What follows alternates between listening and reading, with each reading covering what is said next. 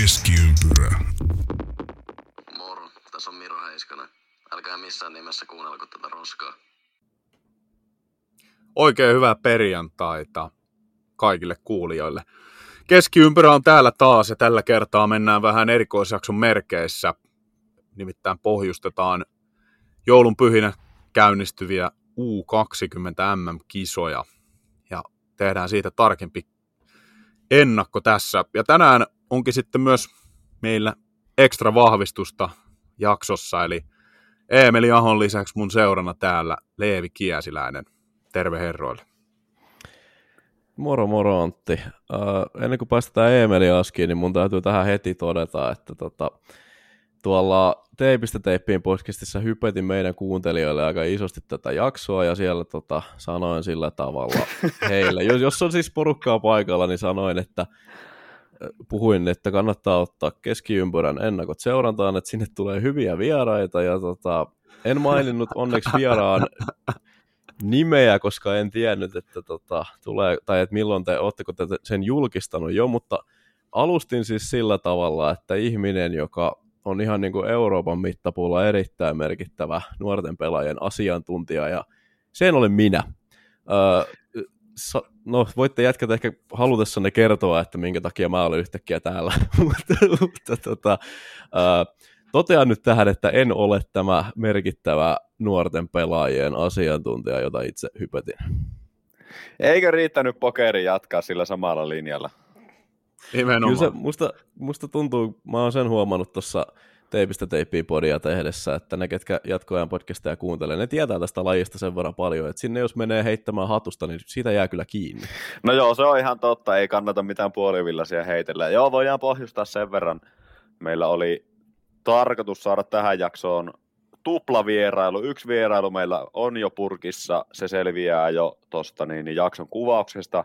Eli Jussi Jokinen nuorten leijonien valmennusryhmästä tuli, tuli kertomaan vähän asioita, mutta oli myös sitten, sitten tuota jatkoajan, miten nyt sanoisi, jatkoajan oma ja Elite Prospectsin ja YMS meritoitunut Junnukiekon asiantuntija Lassi Alanen oli tulossa, mutta sairastumisen takia se nyt esty hänen vierailussa sitten. Paranemiset sinne Lassille, jos kuuntelet tätä.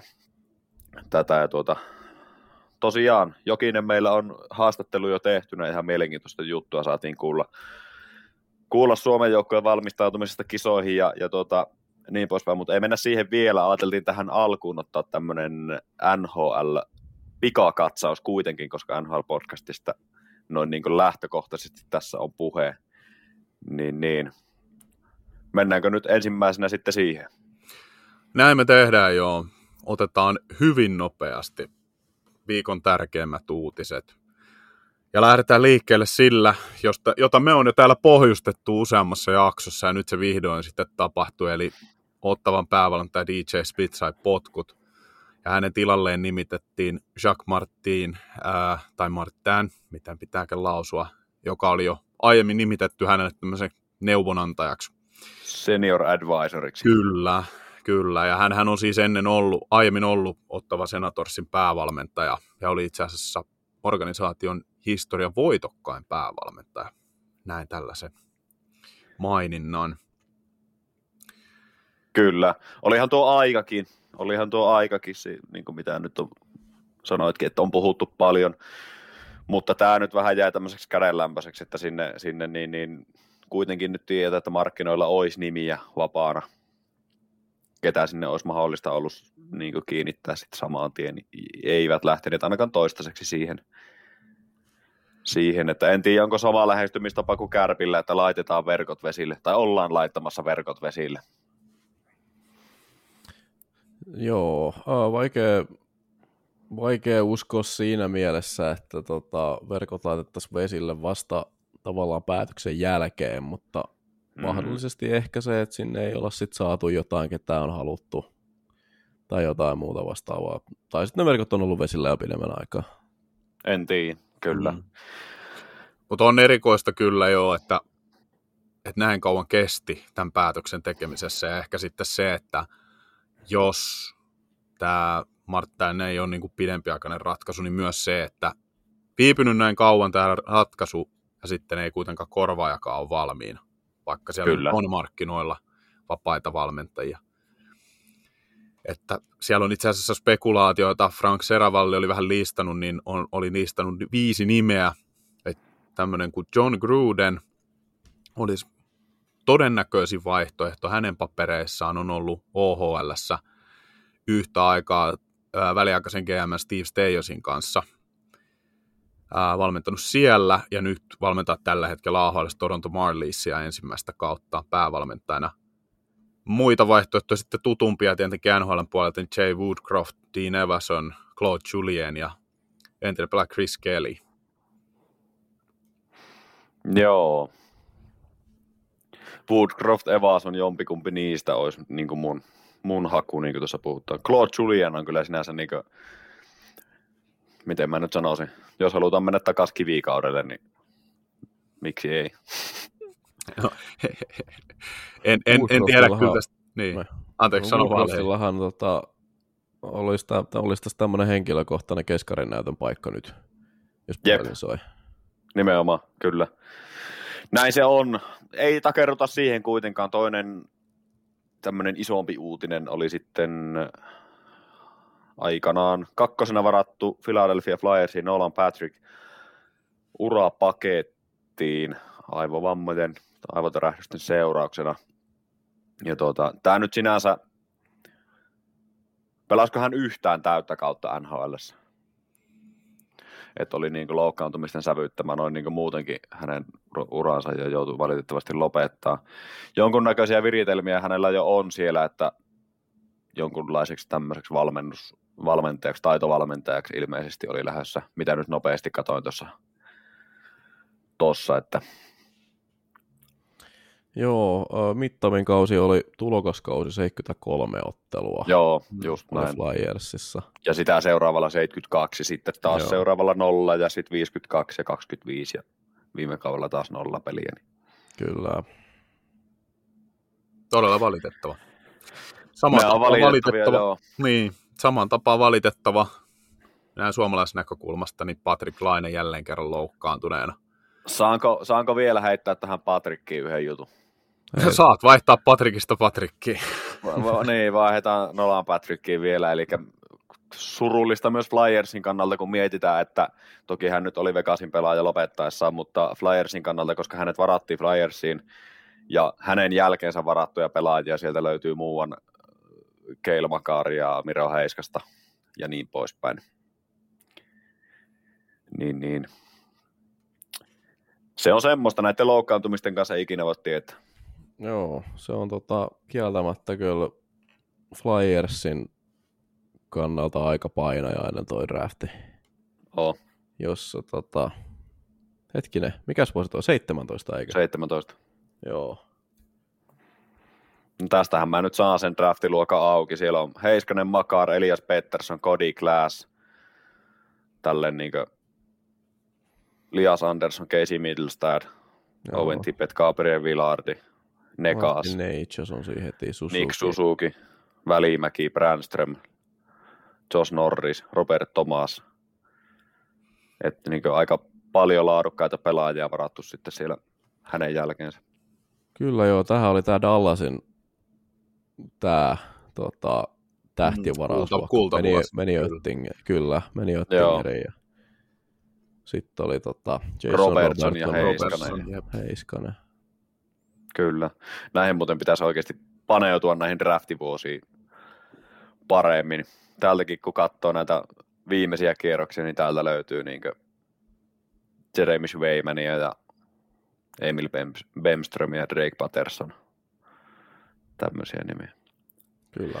Otetaan joskus draftijakso. Nyt mennään Patrick Laineeseen. Joo, no Patrick Laine tosiaan, kuten jo nyt ehdin nopeasti mainitsemaan, niin hänelle taas valitettava loukkaantuminen pidempiaikainen sellainen, että on käsi kä- kanto siteessä ja, ja tota, Kyllä. käsivamma tuli ja arvio nyt ainakin kuusi viikkoa, että on pois Kyllä. peleistä. Tämä on vähän, niin, tämä on vähän tämmöistä, että jos aikaisemmin lainetta on niin aikaisemmilla kausilla, varsinkin viime kaudella, niin ne loukkaantumiset oli vähän semmoisia outo, outoja, oudon näköisiä, ja sitä kautta hänelle tuli semmoinen lasisen pelaajan maine tietyllä tavalla. Mutta kyllä nyt tällä kaudella niin ihan täysin vastustajan rottailu ja, ja siitä seurannutta huonoa tuuria. Molemmat loukkaantumiset. Tämä Anderssonin päätälli ja nyt tämä, tämä tota, Laagessonin jalkapyyhkäsy. Niin mä en tiedä, mikä näillä ruotsalaisilla nyt on lainetta vastaan. Niin, se paha, paha sanoa. Löytyykö teiltä foliohattuja? 2016 Junnu MM kaivelee yhä edelleen. Se voi olla, mutta löytyykö teiltä foliohattuja? Kaivetaanko foliohatut esiin? Kaivetaan. Öö, kun Lainen loukkaantui tämän Rasmus Anderssonin päätälin jälkeen, Lainehan sanoi mediassa tämmöisen kommentin, että hän on jo katsonut kalenterista, että milloin hän pelaa Kälkäriä vastaan. Niin Andersson on soittanut Laakessonille, että hoijapa se pois päiväjärjestyksestä. Ei tarvitse kohdata, koska ne kohtaa tammikuussa. Ja Laine nyt missaa sen pelin sitten. Joo, joo. Siellä on vähän mo- mobile no. pistetty, kun Laakesson ei ihan niin paljon tienaa kuin Andersson, niin se on vähän... Sanotaan näin, että kyllä jos mä olisin, olisin NHL-pelaajana, niin tuommoinen Patrick Laineen kalenterimerkintä ei välttämättä ihan kauhean. Se ei ole se ei ensimmäinen. Se, ei se kauheasti kuumattelisi kaikki kunnia, kaikki kunnia Laineelle, mutta mä en häntä pelkäisi niinku enforcerina ihan hirveästi. se on ihan totta, joo. No et varsinkaan nyt, kun kaverilla on käsi kanto niin, se on totta. Ei tarvitse ei tarvi murehtia nyt siitä. Niin, se, jos, jos nyt joutuisi tappeluun, se näyttää samalta kuin vanhassa kunnon NHL 2001, kun tois pitää rinnu, rinnuksista kiinni ja vuorotelle yhdellä kerralla vaan niin kuin iskuja päähän. Käykää katsoa YouTubesta NHL 2001. Kyllä. Sitten muita loukkaantumisia. Ville Husso loukkaantui. Eikö tämäkin ollut aika semmoinen, sanotaanko, että pidemmän aikainen loukki nyt tuntuisi olevan? Näin se oli ainakin näyttänyt tilanteesta, että mitä ymmärsin. Että ei kyllä. puhuta ihan päivistä, vaan että on pidempi poissaolo. Kyllä, kyllä. Se on... Ja sitten muita maalivahteihin liitty, suomalaismaalivahteihin liittyviä tämmöisiä huonoja uutisia. Tietenkin tämä Raanan farmikomento. Tämä herättää aika isoja kysymyksiä tästä Carolinan tilanteesta, ja mä en niin ymmärrä, että miksi just nyt koska se on se Andersenkin sieltä pois. Niin kuin tätä asiaa käsiteltiinkin itse asiassa mm. Kimantia-podcastissa. Mm. Niin, niin. No Andersen oli käynyt jäällä nyt, ää, näin uutisen just tuossa. Niin, mutta ei se kuitenkaan pelikuntoa. Mutta ei ole siis vielä pelikunnossa, ja, ja tota, nythän Hurricanes oli sitten vielä tehnyt Aaron Dellin kanssa koeaikasopimuksen. Joo, siis sitten mitä ne siltä hakee. Kirjoitinkin tuonne jatkoajan tuonne NHL-tekijöiden kanavalle, niin kirjoitin sinne, että onko, onko täällä nyt mennyt Aiden Hill ja Aaron Dell sekaisin, kun ne luulee saavansa siitä jonkun pelastava enkeli. Eikö Hussollahan oli myös, tota, sillähän oli myös tota loukki, ja mulla ainakin tuli Hussosta, Husson peluutuksesta semmoinen, että se pikkusen niin kuin ennen aikojaan, ei Husso, ei Husso vaan Raanta pahoittelut mm. kuulijoille. Uh, siis Raannan pelutuksesta tuli mulla ainakin semmoinen fiilis, että se pikkusen ennen aikojaan sinne tuotiin, koska Kochetkov nyt ei ole, ei ole se luotettavin mahdollinen ollut tällä kaudella, niin tota, muu, tai muu tuli tästä ainakin semmoinen, että Raanta ei oikeasti ole kunnossa vielä. Hän meni Wavereiden kautta nyt sitten menikö Chicagoon vetään AHL ja tota, tuosta Dellistä nyt ehkä semmoinen, että siellä on he saavat Dellissä nyt kaverin, joka on siis pelikunnossa ja jonka voi heittää askiin, ettei Kochetkovin tarvii miettiä, että jos ei koppi tartu, niin hän on ainoa maalivahti jäällä. Näinpä. Sitten kun on kuitenkin tuommoinen koeaikasopimus, niin tota, se nyt ei sido joukkuet mihinkään ihan hirveän isoon, isoon tämmöiseen komitoitumiseen tulevaisuudelle. Et sitä loppujen lopuksi tarvii aika vähän niin kuin miettiä, tai aika vähän päävaivaa tulee tuosta Dellistä. Se on juuri näin. Pitäisikö heidän ottaa ratkaista tämä homma sillä, että he ottaisivat sen uh, emergency backupin, joka oli silloin tämä David Ayers. Hänhän veti kuitenkin lahjakkaasti, niin eikö se olisi parempi antaa... Voit, voitto prosentti sata. Niin, niin. Miksi ei? Miksi ei? NHL-katsaus on nyt käyty, suunnataan tämän jakson pääpihviin, eli U20 MM-kisoihin. Mennään tämmöisellä pienellä pohjustuksella, käydään, kerrataan vähän viime kautta, puhutaan tämän, tämän vuoden kisoista ennen kuin sitten kuunnellaan tämä tämä Jokisen haastattelu, mikä on tehty jo aikaisemmin tällä viikolla. Öö, viime vuonna Kanada voitti kultaa.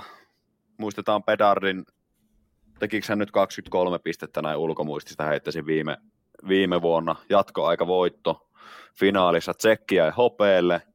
Kolmantena Yhdysvallat, neljäntenä Ruotsi. Suomi tippui Ruotsille puolivälierissä, puolivälierissä 3-2, kun Leo Carson upotti upotti Suomen laivan. Itävalta putosi silloin alempaan, ja eikö Norja tullut nyt sitten ylempään sieltä? Joo, Norja nousi sitten tälle, tämän, tämän vuoden kisoihin Itävallan tilalle. Kyllä vain. Näinpä. Ja tosi, joo, ja tosiaan niin sitten tämän vuoden kisat pelataan Ruotsissa Göteborissa. Göteborissa piti itse asiassa alun perin järjestää kis, nämä U20-kisat jo kaksi vuotta sitten, mutta tota, koronapandemian takia niin ne siirrettiin tähän 2024. Että tota, ja silloin 2022 niin pidettiin sitten kupla kisat Kanadassa. Tarjanoida toimii sitten Scandinavium ja Frölunda Bori tämän vuoden kisoissa ja ensimmäiset otteluthan tuttuun tapaan niin käynnistyy tuolla Tapanin päivänä 26. päivä joulukuuta. Kyllä, siellä lähtee heti, tota, Suomella on Kanadaa vastaan 15.30. Ja tästä Suomen joukkueesta, niin kun pohdittiin Emelin kanssa sitä, että ketä sieltä mahtaa tippua, mahtaako tippua, niin nyt on tullut tieto, yhdeltä on leijonat, eli kello on tällä okay. hetkellä siis 13.28, 13.00 Leijonat on tiedottanut joukkueensa ja tota, Veeti Väisänen ja Jesse Kiiskinen ovat ne kaksi pelaajaa, jotka tästä on karsittu. Eli no, en nyt en nyt vetäse tätä koko litaniaa tähän, mutta tota, Leijonien joukkue on nyt siis julkaistu, julkaistu Leijonien nettisivu, tai Leijonien, nuorten Leijonien joukkue on julkaistu Leijonien nettisivulla, eli jos kuuntelijoita kiinnostaa silloin, kun tämä jakso tulee ulos, eikä sitä ole vielä vilkassut, niin sieltä se nyt löytyy sitten koko komeudessaan. Eli Jessi Kiiskinen ja Veeti Väisänen tippun. Kyllä. No niin, joo. Selvä homma. Joo. Ja sen verran vielä tuosta otteluohjelmasta sitten, niin nämä pudotusvelivaihe alkaa sitten ensi vuoden puolella, eli puolivälierät toinen päivä tammikuuta, välierät neljäs päivä ja finaali sitten sitä seuraavana päivänä, eli viides päivä. Kyllä. Se on tämä, tämä tuntuu niin oudolta, että näitä pelejä pelataan nyt Suomen aikaan päivällä. Suomen kaikki alkusarjapelit alkaa 15.30 että on 26. päivä Kanada, 27. päivä Saksa, sitten 29. päivä Latvia ja 31. päivä uuden vuoden aattona on sitten Ruotsi 15.30. Se on ollut, tuntuu, että enemmän sääntö tai poikkeus, tai sääntö kuin poikkeus se, että tota, Suomi on pelannut uuden vuoden aattona aina joskus silloin myöhään, myöhään joskus tiedätkö puolen yön aikaan, puolen yön jälkeen, joskus silloin alkanut peli aina. Jotenkin tuntunut aina, että Suomella on silloin peli, koska kisat nyt on ollut niin monesti peräkkäin tuolla, tuolla, tuolla Pohjois-Amerikan puolella. Kyllä. Et, et, ihan hyvä, hyvä niin päästä katsoa laajemminkin näitä kisoja, koska nämä on nyt fiksumpaa aikaan.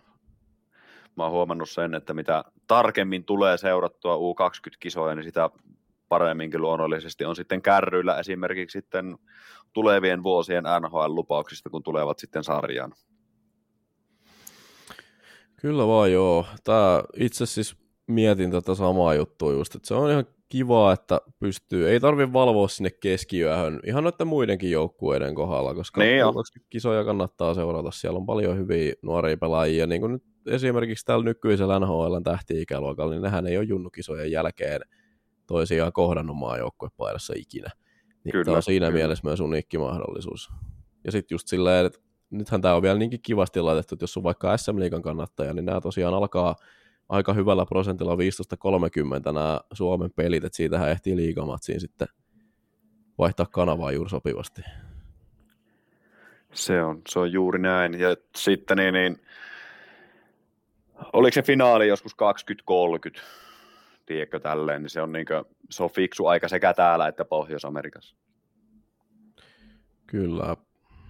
On, ja vielä tietysti kun otetaan huomioon, että meillä on täällä kuudes päivä, kansallinen vapaa-päivä, loppiainen, niin näin on, näin on. Mahdollistaa monille myös, vaikka on myöhäisempi ajankohta. Kyllä. Me lähdemme haastattelua kuuntelemaan. Olkaa niin hyvä, että Jussi Jokisen haastattelu tähän väliin. Pahoittelut äänenlaadusta allekirjoittaneen osalta, haastattelun osalta myös tässä jaksossa ne johtuu erinäisistä, erinäisistä muutoksista, mutta tuota, mennään kuuntelemaan, palataan kohta asiaan. Keski-Umbra. Morjes Jussi. Moi. Kiitos, että löysit aikaa meille. Tota, lähdetään sille liikkeelle, että missä päin tällä hetkellä ootte ja miten valmistautuminen sujuu. Joo, me ollaan Almstadissa MM-leirillä ja, ja, ja me ei tässä muutama hyvä reenipäivä alla ja päästään huomenna ja torstaina pelaan, pelaan pelit ja sitten tullaan käymään välissä pari päivää kotona ja 25. päivä sitten takaisin takas tota Ruotsia Göteborg. Kyllä, erikoinen valmistautuminen sinänsä junnukisoihin, että päästään jouluksi kotiin. No joo, on tosi harvinainen, että sillä lailla on johtoryhmän kanssa mietitty ja päädytty, että tämä on, tämä on paras ratkaisu meille ja, ja, ja totta kai kisoissa sitten nähdään, että onnistuuko, mutta koetaan, että saadaan parin päivän lepoa tuohon, kaikki pääsee viettämään joulun perheen, perheen kanssa ja, ja näin, niin uskotaan, että saadaan siitä voimaa, voimaa ja virtaa sitten kisoihin vielä. Aivan varmasti. No hei, meillä on hyvä lista kysymyksiä valmisteltu sulle, niin hyökätään suoraan niiden kimppuun, kun aika on kuitenkin rajallinen. Niin lähdetään siitä liikkeelle, että sä oot kuitenkin itse edustanut U20 Suomea on kaksi MM-kisoissa, niin millainen näyttämö se on yleensäkin pelaajille pelata näissä kisoissa ja millainen, millaiset nämä kaksi kisakokemusta oli sulla henkilökohtaisesti? No kyllä mä ainakin henkilökohtaisesti muistan, että eka kerta kun sai Suomi-paidan laittaa päälle Vierumäellä 15 vuotta maajoukkueessa, niin se oli tosi iso hetki mulle ja itse ehkä sitä sukupolvea, että kasvanut pihapeleissä, että ehkä ennemmin, että haaveiltu NHLstä niin on haaveiltu maajoukkueessa pelaamisesta ja MM-kisoissa ja olympialaisissa pelaamisesta sillä lailla. Maajoukkuepajan kantaminen on itselle ollut aina, aina erittäin iso kunnia-asia ja, ja, ja sillä on mahtavaa pääsee nyt, nyt valmennusryhmässä olen mukana ja ja, ja Suomen paidassa. Ja, mutta että omat MM-kisat, niin 20 niin, niin, niin Pardubitsessa Tsekeissä oli 2002 ensimmäiset kisat, missä mä olin mukana. Että se oli 82 ja 83 ikäluokkaa ja, ja siellä meillä oli kyllä huippujoukkoja ja voitettiin ehkä sen aikaiset suurmaat Kanada ja Venäjä molemmat tota, alkusarjassa, mutta sitten hävittiin Venäjälle jatkoajalla välierissä ja pronssipelissä voitettiin Sveitsi, että saatiin M-pronssia ja mutta että sanotaan, että sillä ryhmällä olisi ollut kyllä realistiset mahdollisuudet voittaa, voittaa mestaruus ja näin. Ja sitten seuraavana vuonna oltiin Halifaxissa Kanadassa ja totta kai Kanadassa Junnu ja on ollut jo, jo silloin ja ennen sitäkin ihan älyttömän kova juttu, että siellä oli, oli tosi paljon porukkaa katsomassa ja, ja, ja siellä kävi samalla lailla, että voitettiin, voitettiin pronssia, että hävittiin välierässä taas Venäjälle ja, ja, ja sitten pronssipelissä voitettiin jenkit ja, ja, ja saatiin pronssia. Taisi olla, että Koivun Mikko joutui, joutui jäämään pois, taisi olla loukkaantuminen vähäinen, vähäinen kiso, että se ei saatu ihan, ihan huippuryhmää jälkeelle, mutta että ihan loistavat muistot kyllä molemmista kisoista. Kyllä. Miten tällä kun nyt sulla on itsellä taustalla sekä Euroopassa että sitten Pohjois-Amerikassa pelatut kisat, niin jos saisit valita ainoastaan yhdet pelattavaksi itsellesi, niin näin jälkikäteen, niin kummat ottaisit? Vah, kokemuksena no hienompi. No ehkä se siinä vaiheessa kumminkin, että oli tosi vähän ollut Pohjois-Amerikassa, niin kyllä ehkä, jos jommakummat pitää valita, niin sitten ne Pohjois-Amerikassa pidettävät kisat, kyllä se sillä lailla aukas nuoren pojan silmiä, että paljon oli sillä lailla, että näki, että ne oli tosi iso juttu siellä Kanadassa ja oli, oli hallit täynnä ja näin, niin, niin ehkä jos jommakummat pitää valita, niin ne Kyllä. Se sitten näistä menneistä kisoista, mennään tähän nyt tähän tämänvuotiseen projektiin. Kuulut valmennustiimiin. Niin mikä on sun vastuualue valmennustiimissä? Tämä tuli yleisökysymyksenä Nuutin, Nuutin kysymys. Uh, no varmaan ehkä semmoinen niin ylivoima yhdessä Kimmo Kuuran kanssa, kanssa jumpataan ja sanotaan, että ehkä sitten niin semmoinen pienten voittavien asioiden merkitys ja niiden, mitä itse näkee, niin niiden juttujen niin saaminen, saaminen pelaajien tietoon, mitä itse näkee, niin niitä juttuja pyrin sitten joukkueelle, joukkueelle pelaajille tuomaan. Ja totta kai miten itse näkee, että pystyy, pystyy auttaa, auttaa pelaajia, että kumminkin niin vähän nyt kaksi vuotta sitten lopetin, niin sillä lailla kumminkin ää, eni, lähimpänä itsellä se kokemus valmennusryhmästä, että on pelaajat, tietää miten pelaajat ajattelee, totta kai se oma, oma niin pelaajauraa antaa sen, sen ehkä sitten, että kumminkin laajemmin niin se tietotaito, mitä itselle jäänyt pelaajuudelta yrittää sen saa niiden pelaajien käyttöä ja valmennusryhmän käyttöä ja sitten tietenkin niin koko meidän valmennusryhmän niin tuke, tukeminen tai sillä lailla, tuo se oma, oma tietotaito siihen, niin ehkä tolla lailla sen, jos yrittää jotenkin lyhyesti sen, sen niin noin, noin mä sen muotoilisin. No koetko sä, että, että juniorimaajoukkueessa, niin onko oleellisen, miesten maajoukkuetta oleellisempaa, että valmennusryhmään kuuluu entisiä huippupelaajia? no joo, kyllä varmasti liitto on, on tehnyt paljon niin kyselypelaajilta, mihin tulokseen he on tullut, että kumminkin siellä on paljon ollut nyt, Tuomo Ruut oli monta vuotta, Mikko Koivu oli yhdet, yhdet kisat ja että, että he, on, he on saanut paljon positiivisia kokemuksia siitä, että yksi, yksi entinen pelaaja, kuka on pelannut, pelannut NHL ja pelannut mittavaa uraa ollut tuossa nuorten maajoukkueessa ja kyllä niin itse, totta kai en olisi tähän lähtenyt, jos en itse kokisi, että pystyisin, pystyisin antamaan, antamaan tavallaan sitä omaa tietotaitoa joukkueelle. Totta kai itse on erittäin tuore valmentaja, paljon opittavaa valmentamisesta, mutta että en olisi tähän hommaan lähtenyt, jos en, en koki sitä pysty myös antamaan, antamaan tota, niin tälle joukkueelle paljon. Kyllä. Mitkä on ne semmoiset konkreettiset kourin tuntuvat asiat, millä, miten koet, että pystyt hyödyntämään omaa pelaajakokemusta nyt valmentajana? No varmaan tuohon ylivoimaa, ylivoimaa, jotain hakuja, jotain aloituspelejä, jotenkin se miten, miten on pelannut ylivoimalla joka, joka pelipaikka siellä alueella, miten, m, miten tota, niin, niin, niin pelaajat ajattelee, mikä olisi joku juttu, jos AVlla tulee tietty juttu, miten toimii tietty AVta vastaan, miten me pystytään manipuloimaan skauttauksen kautta, että me tehdään toisessa pelissä toista juttua ja sitten, sitten tulee eri vastusten on tehnyt näin, niin me pystytäänkin tekemään noin ja, ja, ja jotain, jotain aloituspelejä vielä, vielä viitta vastaan ja, ja, ja että ehkä tuossa jotain, jotain konkreettisia juttuja ja sitten ehkä semmoisen pelaajien itseluottamuksen kanssa puustaaminen tietää, mitä pelaajat käy, käy läpi, varsinkin hyökkäjät, että jos on ollut vaikeaa, niin tavallaan se tukeminen ja itseluottamuksen säilyttäminen ja, ja, ja että ehkä sitten just oma uran kautta se, se mitä jäänyt, että mitä on itse tuntenut, kun on pelannut, että on ollut hyvä, että jos apuvalmentaja on tullut juttelemaan, käynyt jotakin, jotakin juttuja läpi, läpi, niin tavallaan tuommoisia juttuja. Kyllä. Nähdäänkö näissä kisoissa legendaarisen Jokisen YV-haku? no katsotaan, katsotaan. Aika näyttää.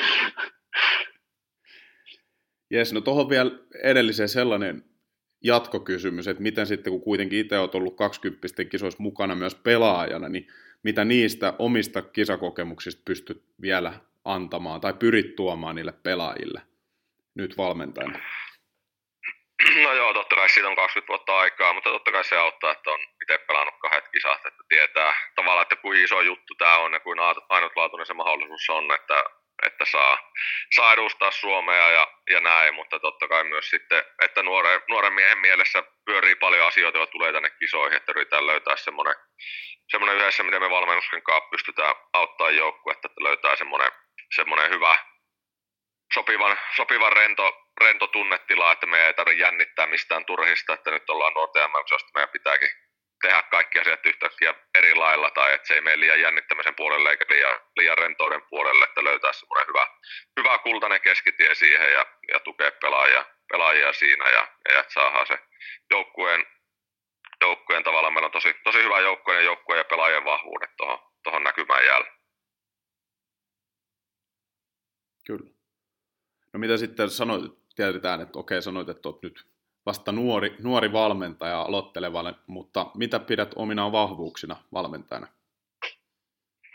No kyllä varmasti se pelaaja, pitkä pelaajaura, että pelannut, pelannut monissa eri, eri rooleissa ja tullut tuon tavallaan leijonatien tuolta pohjalla asti ja sitten pelannut seitsemän tämän misat, kahdet olympialaiset, yhden World Cupin, pelannut, pelannut paljon arvoturnauksia ja, ja, ja että se, se kokemuspankki on on sillä lailla iso ja nähnyt paljon erilaisia valmentajia, pelannut yhdeksässä nhl nähnyt tosi paljon erilaisia toimintatapoja, niin totta kai ne sitten ehkä muokannut sitä omaa ajattelua jääkiekosta ja miten itse kokee, kokee että tota, niin, miten itse haluan valmentaa, yrittänyt joka valmentajalta oppia jotain ja yrittää sitä, sitä tietotaitoa saada sitten pelaajien käyttöön, että ehkä totta kai tässä ollaan vasta, vasta sillä lailla matkalla tuossa valmentajan polu, polussa, että sillä lailla ei osaa niin tarkkaa sanoa, mutta ehkä semmoinen just tota, kannustava, oikeudenmukainen ja, ja, ja reilu ja yrittää se oma tietotaidon saada, saada joukkueen käyttöön. No onko sun uran varrella joku valmentaja, joka on tehnyt suuren vaikutuksen, jos tässä sitten eritoten oot ottanut omaan valmentamiseen mallia? No ehkä vähän just niin kuin sanoin, että kyllä se on joka, joka valmentajalta yrittänyt ottaa niin kuin, niin kuin joitain juttuja, että sanotaan, että ei ehkä niin selvästi ole jotain yhtä, yhtä tiettyä valmentajaa, yhtä, että, että voisi sanoa, että, että sillä lailla on, on niin paljon eri valmentajia, keneltä on ottanut niitä juttuja. Että tota, jos tuota NHL puolelta sanotaan, niin ehkä siellä, siellä niin Dan Bilesma Pittsburgh Stanley Cup-voittaja siellä, niin tykkäsin paljon hänen, hänen tavastaan, tavastaan. Siellä oli paljon, paljon eri yksityiskohtia karvauspelaamisissa, aloituspeleissä, YV-haussa ja tämmöisissä, niin sieltä on varmasti paljon tarttunut itselle. Ja sitten ehkä, ehkä Paul Morris, hän valmensi mua pitkään Karolainassa, valmentaa nyt, nyt tota, niin Floridassa ja, ja, ja, ehkä häneltä semmoinen sitten semmoinen johtamiskyky, miten hän aina osaa löytää oikeat sanat joukkueen edessä henkilökohtaisissa palavereissa ja, ja, ja pystyy asiasta kuin asiasta puhumaan omaa oikeudenmukaiseen sävyyn ja osaa siihen samalla sitten tuo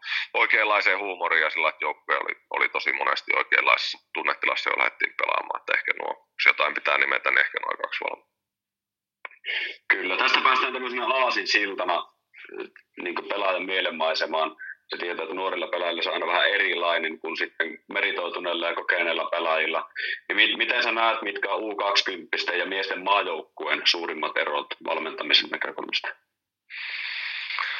No, no ehkä totta kai miesten maajoukkueessa on paljon, paljon kokeneita, kokeneita pelaajia, että ehkä ää, varmaan se on ehkä siellä sitten enemmän sitä johtamista ja raamien laittamista ja, ja semmoista, että ehkä sitten täällä nuorten maajoukkueessa pystyy vielä enemmän, enemmän sitten vaikuttaa, että on paljon nuoria pelaajia, jotka on just tullut miesten, miesten sarjoihin, että tavallaan niitä lainalaisuuksia sitten miesten peleihin ja niiden pienien voittavien asioiden, asioiden niin läpikäymistä, mikä oikeasti vaikuttaa siihen joukkueen, joukkueen tulokseen ja ja tämmöiseen, että ehkä miesten maajoukkoissa, kun mennään johonkin ylimuun juttuihin, niin siellä on ehkä enemmän sitten pelailla, mitä he on tottunut tekemään seurajoukkueessa ja näin, ja täällä nuorten maajoukkueessa sitten voi olla, että, että pystyy ehkä enemmän, enemmän jopa tuomaan, mutta sekin on sitten tärkeää, että kaikki jutut ei toimi kaikilla, vaan pitää totta kai pystyä niitä erikoistilanteitakin rakentamaan niiden, niiden pelaajien omien vahvuuksien, omien vahvuuksien kautta, että vaikka se on joku YV tekee jotakin juttua, mutta se ei sitten kaikille toimi. Että ehkä se myös sitä tunnistaminen, että jos joku juttu ei toimi, niin sitten se pitää antaa olla ja mennä eteenpäin.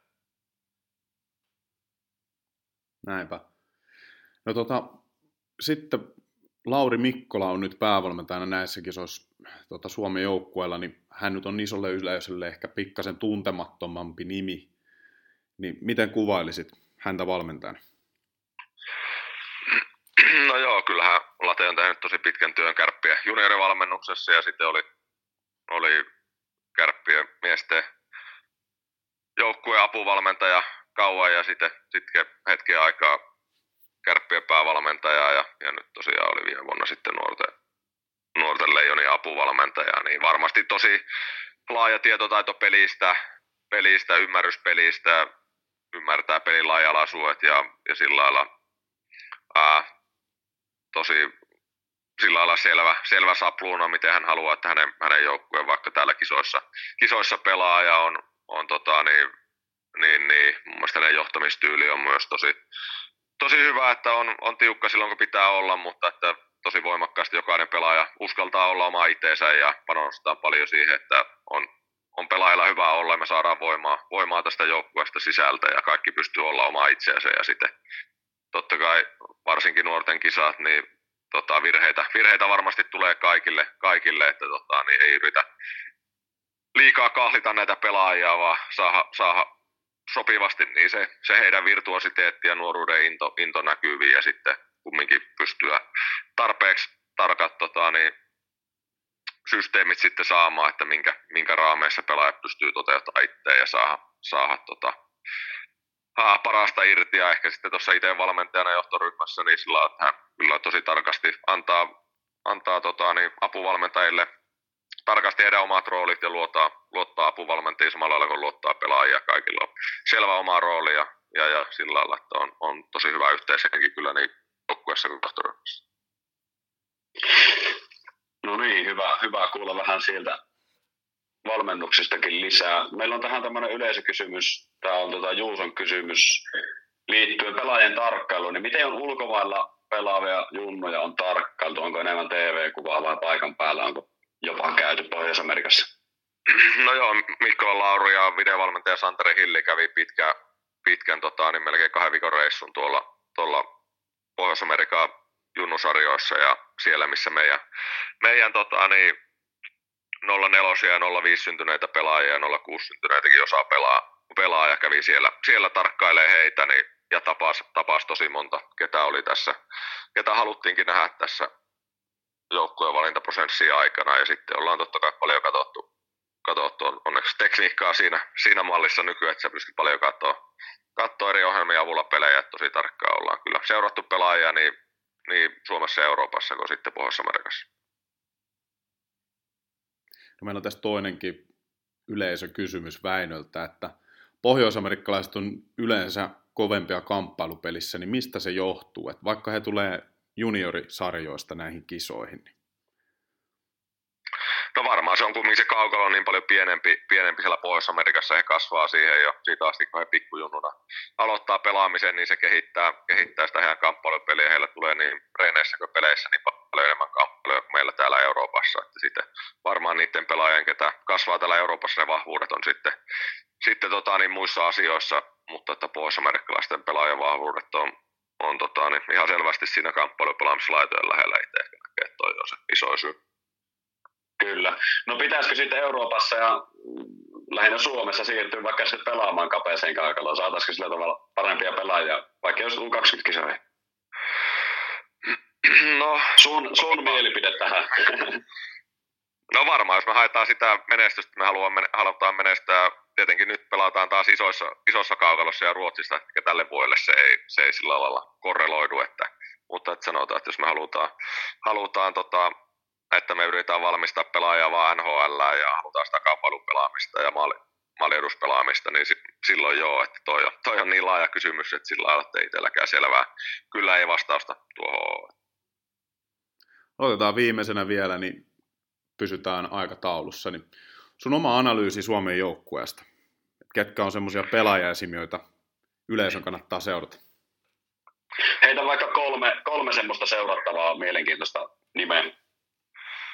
Ää, no en mä ehkä halua, halua tässä vaiheessa alkaa, alkaa nimiä sanomaan, mutta ehkä enemmän sitten yleisesti, että, että kyllä meillä on niin tosi, jos aloitetaan hyökkäistä, niin kyllä meillä on niin tosi paljon onnistunut, onnistunut tota, niin hyökkääjät, että voi katsoa suoraan minkälaisia tehoja he on tehnyt alkukauden aikana, että, että siellä on erittäin, erittäin vahvaa osaamista. Että sanotaan, että no, jos jotakin pitää nostaa, niin vaikka toi meidän sentterikalusta tuosta, että, että siellä on Helenius Lassila Keskinen, Pau, Kumpulainen, Koskipirtti, kuusikko, niin katsotaan, ketä nyt pelaakaan tuossa keskellä, mutta että tosi vahvaa suorittamista omissa, omissa seurajoukkueissaan ja ottanut isoja, isoja askelia tämän, tämän alkukauden aikana, että, että se on aina, aina hyvä lähteä rakentaa, kun sulla on hyvät, hyvät sentterit siinä, niin ehkä jos niin yksi juttu, niin se, se ja sitten totta kai laituriosastolla on myös, että siellä on jätkät onnistunut maalinteossa, keltä niitä, niitä otetaan, ja sitten on myös erilaista osaamista sillä laituriosastolla, ja, ja, sitten ehkä puolustuksessa myös, niin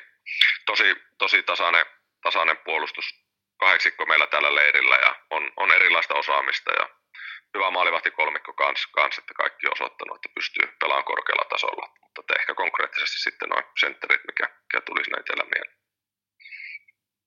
Yes, no ihan nopeana, niin millä adjektiivilla kuvailisit koko joukkuetta? Uh, yhtenäinen ja taisteleva. Loistavaa. Kiitos paljon Jussi haastattelusta. Yes, kiitos. Keskiympyrä. Sinne vaipuu Jussi Jokinen. Kiitos vielä, vielä kerran haastattelusta tämän kaiken kiireen keskellä. Öö, nyt ruvetaan itse sitten analysoimaan kisajoukkueita. Aloitetaan luonnollisesti Suomesta ensimmäisenä. Suomen joukkue on hiljattain justiin valittu. Ja aloitetaan vaikka sillä, että luetellaan nyt täältä tämä lopullinen kisajoukkue. Jokainen pelaaja, ei nyt joka joukkueesta tehdä näin, mutta Suomen joukkueesta se, se näin tehdään. Aloitetaan maalivahdeista. Siellä on Niklas Kokko, Kärppien maalivahti, Noa Vali, TPS-veskari ja Emil Vinni sitten mukana myös jokipojista. Puolustajista Otto Salin, Arttu Kärki, Kasper Kulonummi, Emil Pieniniemi, Joona Väisänen, Kalle Kangas, Jesse Pulkkinen. Hyökkäys Rasmus Kumpulainen, Konsta Helenius, Oiva Keskinen, Samu Bau, Kasper Halttunen, Aleksanteri Kaskimäki, Max Koskipirtti, Jere Lassila, Lenni Hämeenaho, Emil Hemming, Jani Nyyman, Tommi Männistö, Janne Naukkarinen. Erittäin SM-liigapainotteinen kokoonpano tässä, eli tämä sama trendi jatkuu, mikä Suomella on aina, että on ammatikseen isoja äijä vastaan pelaavia pelaajia, ja sieltä lähdetään sitten sitä kilpailuetua hakemaan. Öö, tosiaan ne, ketkä tuosta puutos pois, oli, oli Veeti Väisänen, Jesse Kiiskinen. Oma teoriani on se, että ei riity varsinaisesti siihen, etteikö taso olisi riittänyt, vaan siihen, että nämä on aika nuoria poikia molemmat. Väisänen täyttää esimerkiksi 18 vasta tuossa tota, ensi helmikuussa. Eli tota, heillä on ehdottomasti vielä, vielä sitten näitä kisoja tulevaisuudessa. Mua kiinnostaa hetken teiltä nyt semmoinen, että kuka on teidän papereissanne, kuka tai ketkä on teidän papereissanne Suomen joukkueesta ne mielenkiintoisimmat yksilöt tällä hetkellä? Ketkä on semmoiset, kun te näitte tämän rosterin, niin tuli heti mieleen, että tota jätkää mä aion katsoa. Heitä Antti omat sieltä. No mulla on ainakin puolustuksessa, kuten varmaan tosi monella muullakin, niin Arttu Kärki, jolla on ollut tosi vahva alku tuolla Kanadan juniorisarjassa OHL, on, on sillä tavalla vähän tuntematon kaveri itselle ja sitten nyt tämä, varsinkin tämä iso hyvä tehokas alku, niin kiinnostaa tosi paljon nähdä, että mihin rooliin nousee ja minkälainen kaveri tarkemmin kyseessä. Ja sitten toisena, niin täältä löytyy sitten hyökkäyksen puolelta ehkä kaksi nimeä, eli liikakauden tämmöiset läpimurto, tietynlaiset läpimurtopelaajat, niin Oiva Keskinen ja Janne Naukkarinen. Nämä on mulla suurennuslasin alla. Kyllä.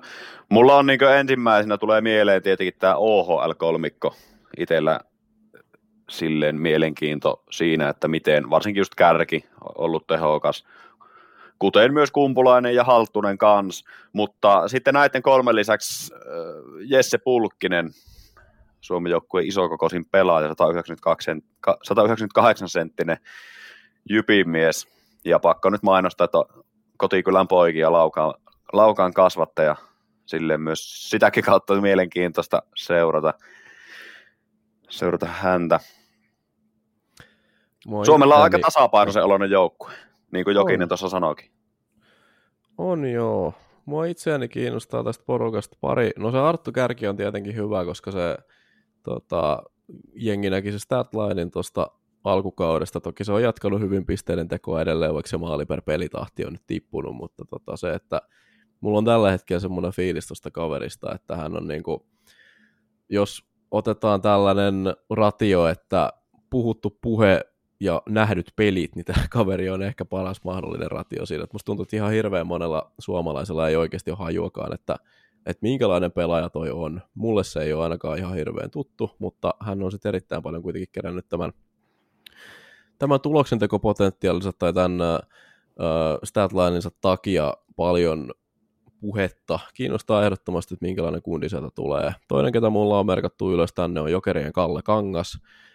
Myös isokokoinen äijä puolustaja, ja se on mulla täällä ylhäällä sen takia, että mua kiinnostaa ihan vilpittömästi se, että miten mestispelaaja pärjää tuolla tota, noissa kisoissa, kun sieltä tulee vastaan kaiken maailman junnusarjoista sitten ihan NHL saakka Kanadalla muun muassa Matthew Poitras on NRiä tässä pelannut ja Jokerit on, on kasvava trendi, ne on tuleva organisaatio, ne luultavasti tota, liigassakin tässä lähivuosien aikana pelaa, ja Kalle Kangas, jos siellä oikein viihtyy, niin tuossa on semmoinen organisaation johtava pelaaja tyylinen, tyylinen potentiaali, ellei hän sitten ulkomaille napata, niin Kangas kiinnostaa näissä kisoissa ihan sillä, että miten mestistaustalla tota, tuolla sitten joko ui tai uppoaa. Kolmaskin, että mä oon nostanut on Ilveksen Samu Bau sen takia, että mulla vähän nousi lievästi kulmakarvat, kun mä Baun nimen tässä näin. Hän toki tuo paljon kokoa ja nyt potentiaalista voimaa tonne, mutta mua kiinnostaa myös se, että miten hän tota, pysyy tuossa pelivauhdissa kiinni noita suurempia, no en mä nyt voi sanoa suurempia maita vastaan, mutta siis nämä Kanadat, Jenkit sun muut vastaavat, niin tota, miten, hän, miten hän pysyy pelinopeudessa kiinni? Siinä on mun uh, näitä tämmöiset, mihin mä kiinnitän huomioon. Hyviä nostoja kaikelta. Ja tota, se on totta. Suomella on, kun tuossa Emeli mainitsi ja viittasi tuohon Jokisen haastatteluun, niin laaja joukkue kyllä, että tasaisia ketjukoostumuksia saadaan aikaiseksi ja myös puolustaa pareja ja keskikaistalle on lähtökohtaisesti ainakin laadukkaita tekijöitä tässä porukassa, että pitäisi olla niin sanotusti positiivinen ongelma tässä joukkueessa. Mutta onko se sitten liian tasapaksu? Onko tässä se vaara? Mä en ehkä usko siihen. Se on semmoinen vähän leimallinen Suomen joukkueelle välillä ollut näissä, mutta jotenkin mulla on nyt semmoinen tunne, että tässä on sitä kuitenkin semmoista tuloksentekokykyä. Nimenomaan Arttu Kärki, Jani Nyyman, Lenni Hämeenaho, nämä, nämä kolme niin nostasin kolmeksi, niin kuin, keltä odotan ehkä eniten. Totta kai Konsta Helenius myös, mutta tuota, Kosta Helenius vähän saa olla jopa tutka alla sen takia, koska hän on nuorempi. Nuorempi.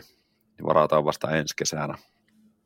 Sehän tässä on hyvä, hyvä puoli varsinkin näiden hyökkääjien kannalta, miksei nyt maalivahtienkin itse asiassa on se, että tässä on monta pelaajaa, ketkä on tottunut jo kantamaan vastuuta omissa Joo, siis... aika paljon. Et siinä mielessä se, että vaikka joku Niklas Kokkonoa valikaksikko, niin siellä ei kummallekaan tuu niin kuin semmoista, että voi hittoa, että nyt muhun katsotaan, että, että mun täytyy kantaa tätä joukkoa, koska he on jo tottuneet pelaamaan merkittäviä otteluita tällä kaudella liigassa. Sama sitten tuolla hyökkääjän puolella Konsta Helenius on ihan oma jenginsä, eli Jukurien ykköshyökkääjä. Oiva Keskinen on kantanut suurta vastuuta tapparas, hän on pelannut kolmosen keskellä ja vetänyt sieltä ihan ylivoimaakin. Miksei nyt se Samu Bauki, hänelläkin on hyvä määrä liigapelejä, mutta sitten kun katsotaan tänne Hämeenaho on Sien ihan ykköskärkijätkä, Emil Hemming on saanut paljon vastuuta TPS, Jani Nyyman Ilveksessä tykkikausi. Ja Janne Naukkarinenkin, vaikka Saipan kausi nyt on mennyt miten on mennyt, niin hänelläkin on kuitenkin paljon siellä ollut vastuuta, että tuolla ei ainakaan puntti nyt tutisi sen suhteen, että olisi jotain niin kuin, taakkaa harteilla. Joo, ja Jere Lassillakin pelannut Jypissä isoa roolia. Kyllä. Lassi on unohtu mainita koko ajan, mutta tosiaan ykkössentterinä vääntänyt nyt jo pidemmän aikaa. Kyllä, ja ykkösylivoimaa myös. Kyllä.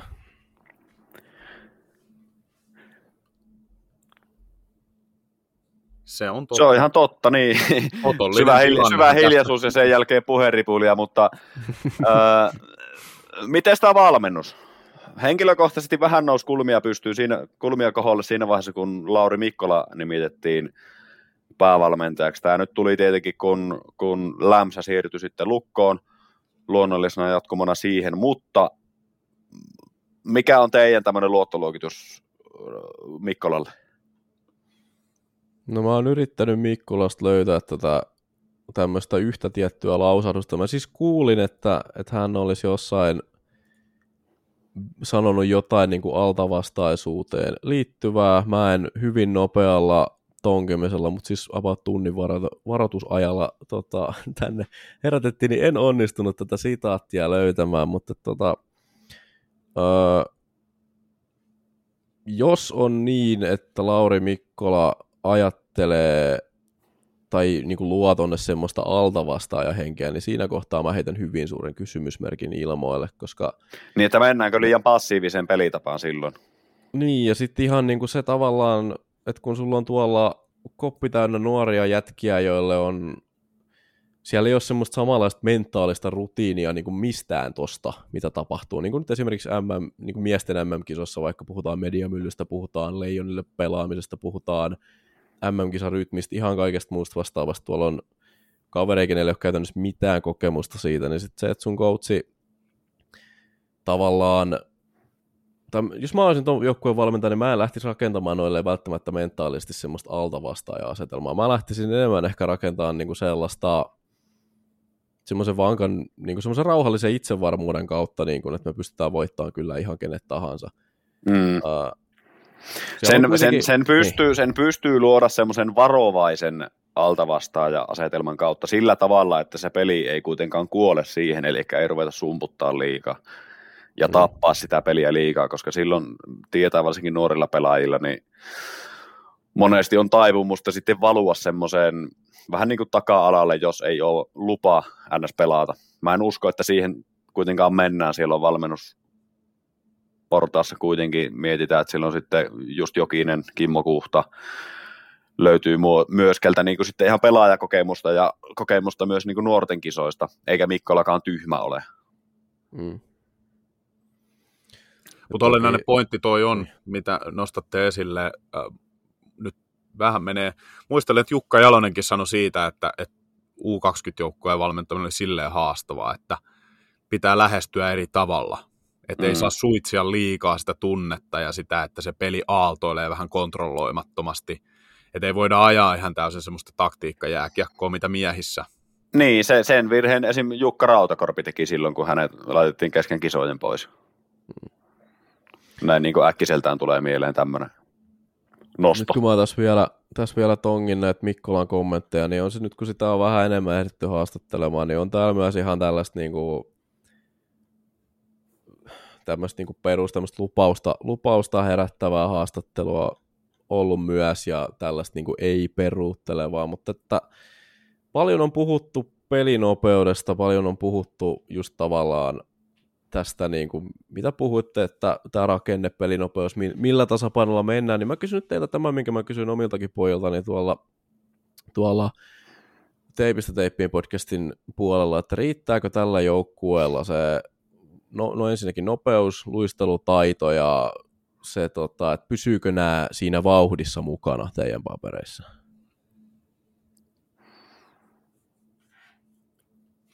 sanon, tuo on, paha, niin, tuo mm. on paha kysymys. Iso kaukalo pikkusen pelaa nyt Suomen joukkueen pussiin jopa enemmän kuin aikaisempina vuosina.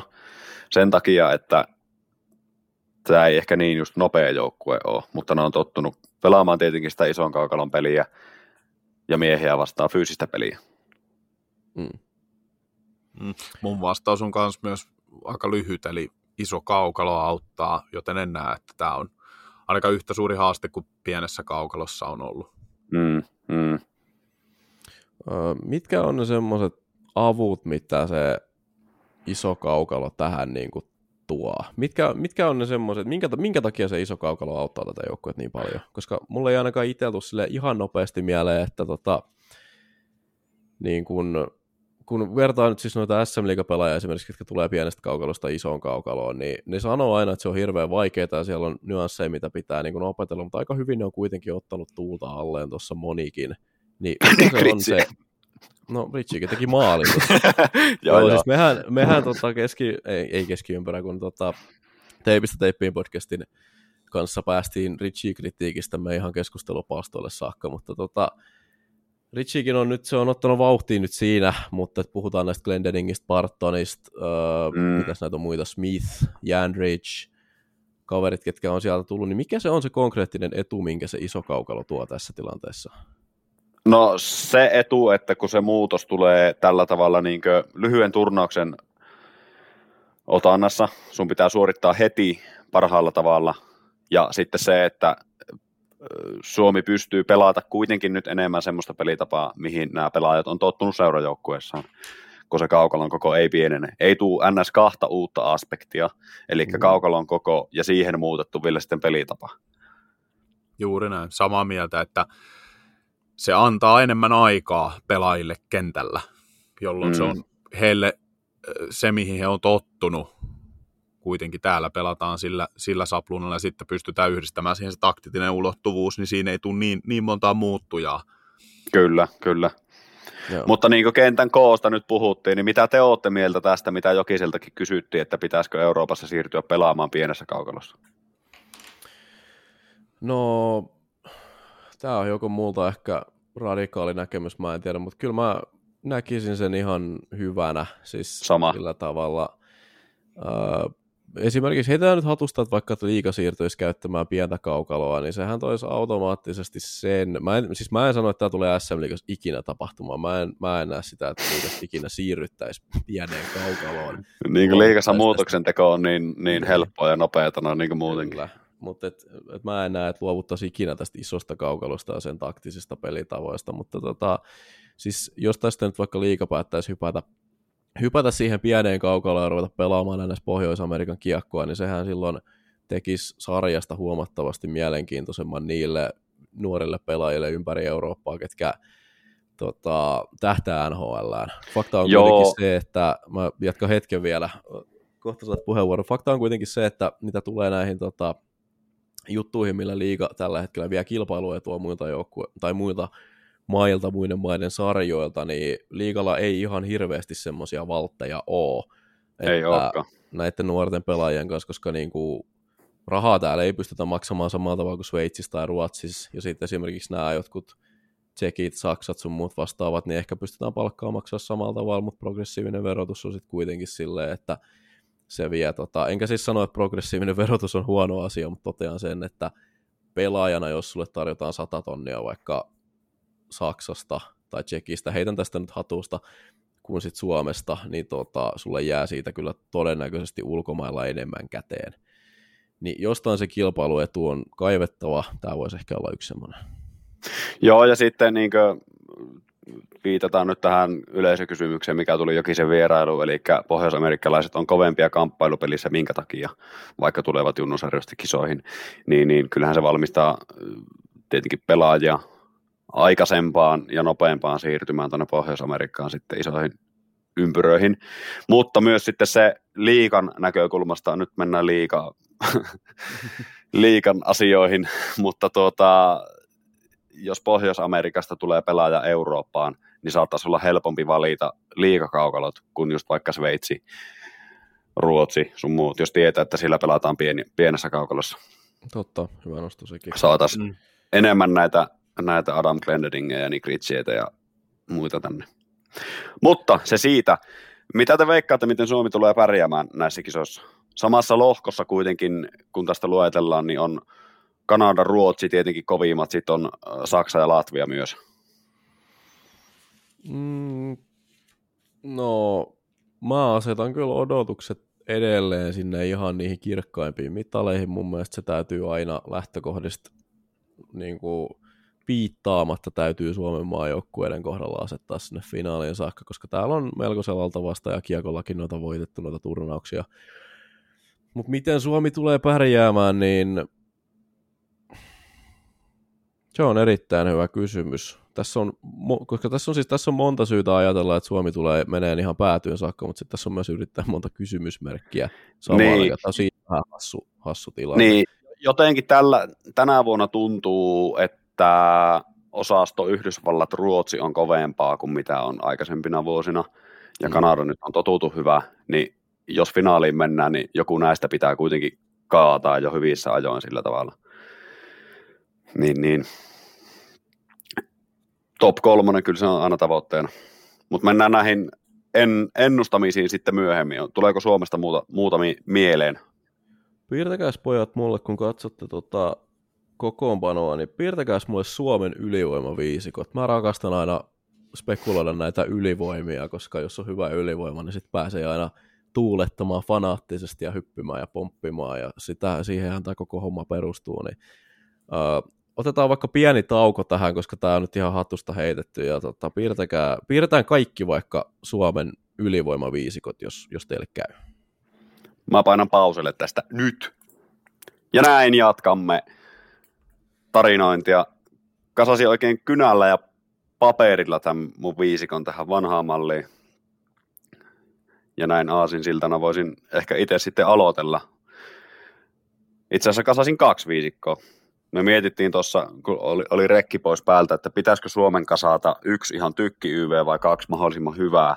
Tässä on mahdollisuudet kuitenkin rakentaa kaksi hyvää, niin mun mielestä sitä ei ole niin paljon järkeä panostaa kaikkea siihen yhteen. Mä heittäisin ykkösYVlle saliin pohjalle viivalle, kärki, halttunen, siipimiehet, halttunen tietenkin siellä tuota, niin, ovetkin niin paikalla ja kärki taas sitten sillä oikealla puolella. Sitten ku, Lassila maali eteen ja sitten Rasmus Kumpulaisen mä voisin nakata vaikka siihen keskelle. Tämä nyt ihan ensimmäisenä tulee mieleen tämmöinen viisikko siihen. Sitten toinen YV on sillä tavalla, että sillä olisi Jesse Pulkinen viiva miehenä, Jani Nyyman, Konsta Helenius, Siipiukkelit, Lenni Hämeenaho, Aleksanteri Kaskimäki sitten kahdestaan pelaisivat sitä keskustaa kautta maaliedustaa. Jommin kummin päin. Joo, totta, mä, mä jatkan tästä. Meillä on jonkun verran samanlaisuuksia täällä, mutta sitten pikkusen kuitenkin eroavaisuutta. Mä, mä oon kanssa laittanut Salinin ykkösen viivaan. Uh, mitä noihin siipimiehiin tulee, niin Arttu Kärki, en tiedä onko meillä kaikilla kolmella jopa siivessä, mutta siis jos ihmiset miettii, että minkä takia siellä nyt on pakki sitten takakolmion oikealla laidalla, niin se siis johtuu siitä, että se on vetänyt OHL, OHL sitä samaa, samaa tonttia ylivoimalla ja sieltä se ampunut niitä häkkejä. Mulla on Konsta Helenius tuossa ykkösen keskellä, koska tota, sen lisäksi, että hän on erittäin hyvä laukoja lähietäisyydeltä, niin hän on myös erittäin tekninen ja älykäs pelaaja. Kasper Halttunen menee mulla sitten tuonne ykkösylivoiman takakolmion vasemmalle ja Jere Lassila maalin edessä. Lassila on siis vetänyt Jypissä, ne ketkä ei liikaa seuraa niin tarkkaan, niin hän on vetänyt siis Jypissä eli liigan parhaassa ylivoimassa, niin sitä maalin edustaa nyt niin kauan kuin hän on ylhäällä pelannut. Mm, vaikkei mikään isoin kaveri olekaan.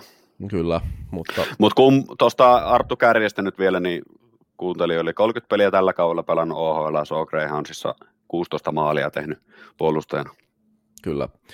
Öö, kakkoseen mä en osannut päättää, että laitanko mä kulonummen vai pulkkisen tuohon viivalle, niin mulla on tässä kulonummi kautta pulkkinen. Jos me tehdään se voi olla, ja, se, voihan, niin. niin. voihan se olla myös pieni niemi periaatteessa. Mm, sekin on mahdollista. Se ehkä just tässä on tota, pieni ehkä kysymysmerkki tässä joukkueessa, että ketkä on ne selkeät sitten tota, tuommoiset kiekolliset johtajat, toki se voi olla, että meiltäkin vaan puuttuu analyyttistä asiantuntemusta ja tuolla on joku ihan selkeä, joka tuossa pelaa. Ja me se, se voi olla hyvin to, jopa todennäköinen niin. skenaario. Niinpä, mutta tota, mulla on tuossa sitten, mulla se Kaskimäki ei mahtunut tänne, mä, mä pitkään sitä mietin, mutta tota, mulla on tämmöinen kokoonpano, kun öö, noi laidat tuossa, Jani Nyyman on totta kai tuolla tota, painottomalla puolella ampumassa kiekkoa. Sitten mä nostin Emil Hemmingin tuohon toisen laitan raitin laukojana oiva keskisen keskelle ja Lenni Hämeenaho mulla on maalin edessä. Joo. Hämeenaho mulla on maalin edessä sen takia, että silloin se on hyvä kamppailupelaaja, se on tota, voimakas jätkä ja se on sisu niin kuin luonteeltaan semmoinen, että se viihtyy noissa kahinoissa. Ja sitten mitä Hämeenaho on liikassa seurannut, niin sillä ei ole semmoisia kaukalaukausmaaleja ihan kauheasti, että se tekee aika läheltä kaiken, kaiken, mitä se tekee, niin sen takia mä oon sen tuohon lähelle laittanut. Oiva Keskinen perusteltuna sillä, että hän on aivan älyttömän älykäs jääkiekkoilija. Se on mm, mun mielestä mm. Tapparassakin päässyt välillä ylivoimaa jauhamaan, mikä on jo aika hyvä fiitti. fiitti mutta siis se, mitä niin kuin syöttövalikoimaan tulee tämmöiseen pelinäppäryyteen, niin tota, ja nimenomaan siihen, että varsinkin jos Suomi pelaa sillä tavalla, että he tavallaan tuosta keskeltä pyrkii luomaan vetopaikkoja laidoille, niin toi on silloin ihan ässä toi äijä mitä sitten Emil Hemmingin tulee, niin hänellä on napakka raitin laukaus ja sen takia se on tossa mulla. Kyllä. Joo, mä mietin just Kaskimäen paikalle joko Keskinen tai Hemming siihen. Joo. Mutta tota, mulla... otin, valitsin kuitenkin Kaskimäen. Joo, no mulla taas aika, aika samanlaisia nämä on, mutta mä ehkä niin kuin lähestyin tätä sillä, että ykkösylivoimassa olisi tavallaan parhaan vireen pelaajat, äh, eli saliin, no okei, saliin viivaan sen takia, että hän nyt on sitten puolustajana semmoinen kuitenkin hyvä kiekko liikuttaa, mutta Siivelle Nyman sinne bravuri paikalleen, toiselle laidalle Helenius, Konsta Helenius, hän tekemään peliä ja tuomasta laukasuhkaa sieltä. Sitten Jere Lassila oikeutetusti maalin eteen, kun on niin tehokas ollut maskimiehenä ja itse asiassa Lenni Hämeenaho siihen ykkösen, ykkösyyveen neljön keskelle, kun hänelläkin on maalitekijä ollut kohdillaan. Mm. Kakkosyyve sitten, sieltä nyt oli vähän haastavampi, mutta siis Kulonummi viivaan, Halttunen laukojan paikalle, kärki toiselle siivelle. Tämä tuntuu jotenkin niin järjettömältä tavalla. Okei, tietysti ei tunne pelaaja niin hyvin, mutta että Arttu Kärki, jos hän on ollut ihan uskomattomassa vireessä, niin hän menisi kakkosyyveeseen. mutta joo, hän ja sitten tota, noin, niin Hemming ja, ja Keskinen tuohon täydentämään tuo kakkosviisikko. Kyllä. Sen vielä nostan, että tota, no liikan seuraajat tietää, mutta muuten saattaa olla vähän, koska mä, mä tiedän, että me ollaan siirtymässä tästä kohta eteenpäin, niin nostan vielä tähän meidän osioon, osioon tämän ö, pelaajasta, ketä kannattaa ottaa seurantaan, niin Janne Naukkarinen Saipasta. Saipassa totta kai tiedetään, ja ne, ketkä seuraa liigaa tarkemmin, niin tietää, mutta just se, että jos, jos on semmoinen satunnaisseuraaja, eikä välttämättä sit ihan joka jengi ole kolunut läpi, niin Naukkarinen on myös erittäin hyvä pelaaja, joten tota, ihan vaan, että saadaan se tähän trackille, että me ollaan tunnistettu myös Naukkarinen täällä, niin nostan hänen nimensä tähän. Näin on. Mennään eteenpäin tässä ennakossa. Tässä on paljon joukkueita käsiteltävänä. Ei tietenkään muita joukkueita käsitellä ihan niin laajasti nytten. Meillä ei yksinkertaisesti riitä aika, mutta ei myöskään tietotaito. Myönnetään suoraan. Öö, napataanko me nyt se Big Fish tähän, Kanada? Kyllä, joo. Napataan se Big Fish tähän. Haluaako Antti esitellä joukkueen? Ei kun itse asiassa nyt pakko ottaa pikkusen takaspäin. Meillä oli tässä tämmöinen vielä juttu, mikä joka joukkueen osalta käydään, eli viimeiset viisi turnausta, miten joukkueet on menestynyt Suomen osalta. Viime vuonna puolivälierätappio, sitä edelliset hope, pronssi, sitten neljäntenä olivat 20 ja mestaruus tuli 2019. Nyt voidaan mennä Kanada. Ja jatketaan Kanadalla itse asiassa samalla listalla. Tämä on vähän vakuuttavamman näköistä tietenkin tämä menestystaulukko viimeisestä viiestä turnauksesta. Kaksi mestaruutta peräkkäin nytten. Sitä edellisenä finaalitappio, sitten taas mestaruus ja 2019 puolivälierätappio.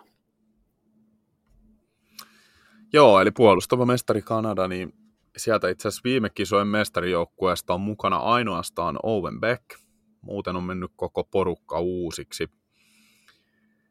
Ja sitten nämä suurimmat tähdet, täällä tietysti su- kova, kova mielenkiinto kohdistuu tähän Conor Bedardin manttelin periään nyt tässä joukkueessa, eli Macklin Celebrini, joka oli U18-kisoissa, jotka niitä katsoi, niin erittäin tehokas. Voitti siellä pistepörssin ja povattu ihan koko ensikäsän draftin ykkösvaraukseksi.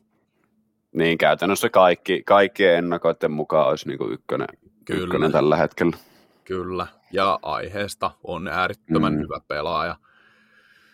Äärettömän hyvä pelaaja. Sitten muita tähtiä Kanadan joukkuessa riittää, niin Matthew Poitras, johon viitattiin jo vähän aiemmin, on pelannut jo tällä kaudella NHL Boston Bruinsin riveissä ja hyvin aloittanut vielä kautensa.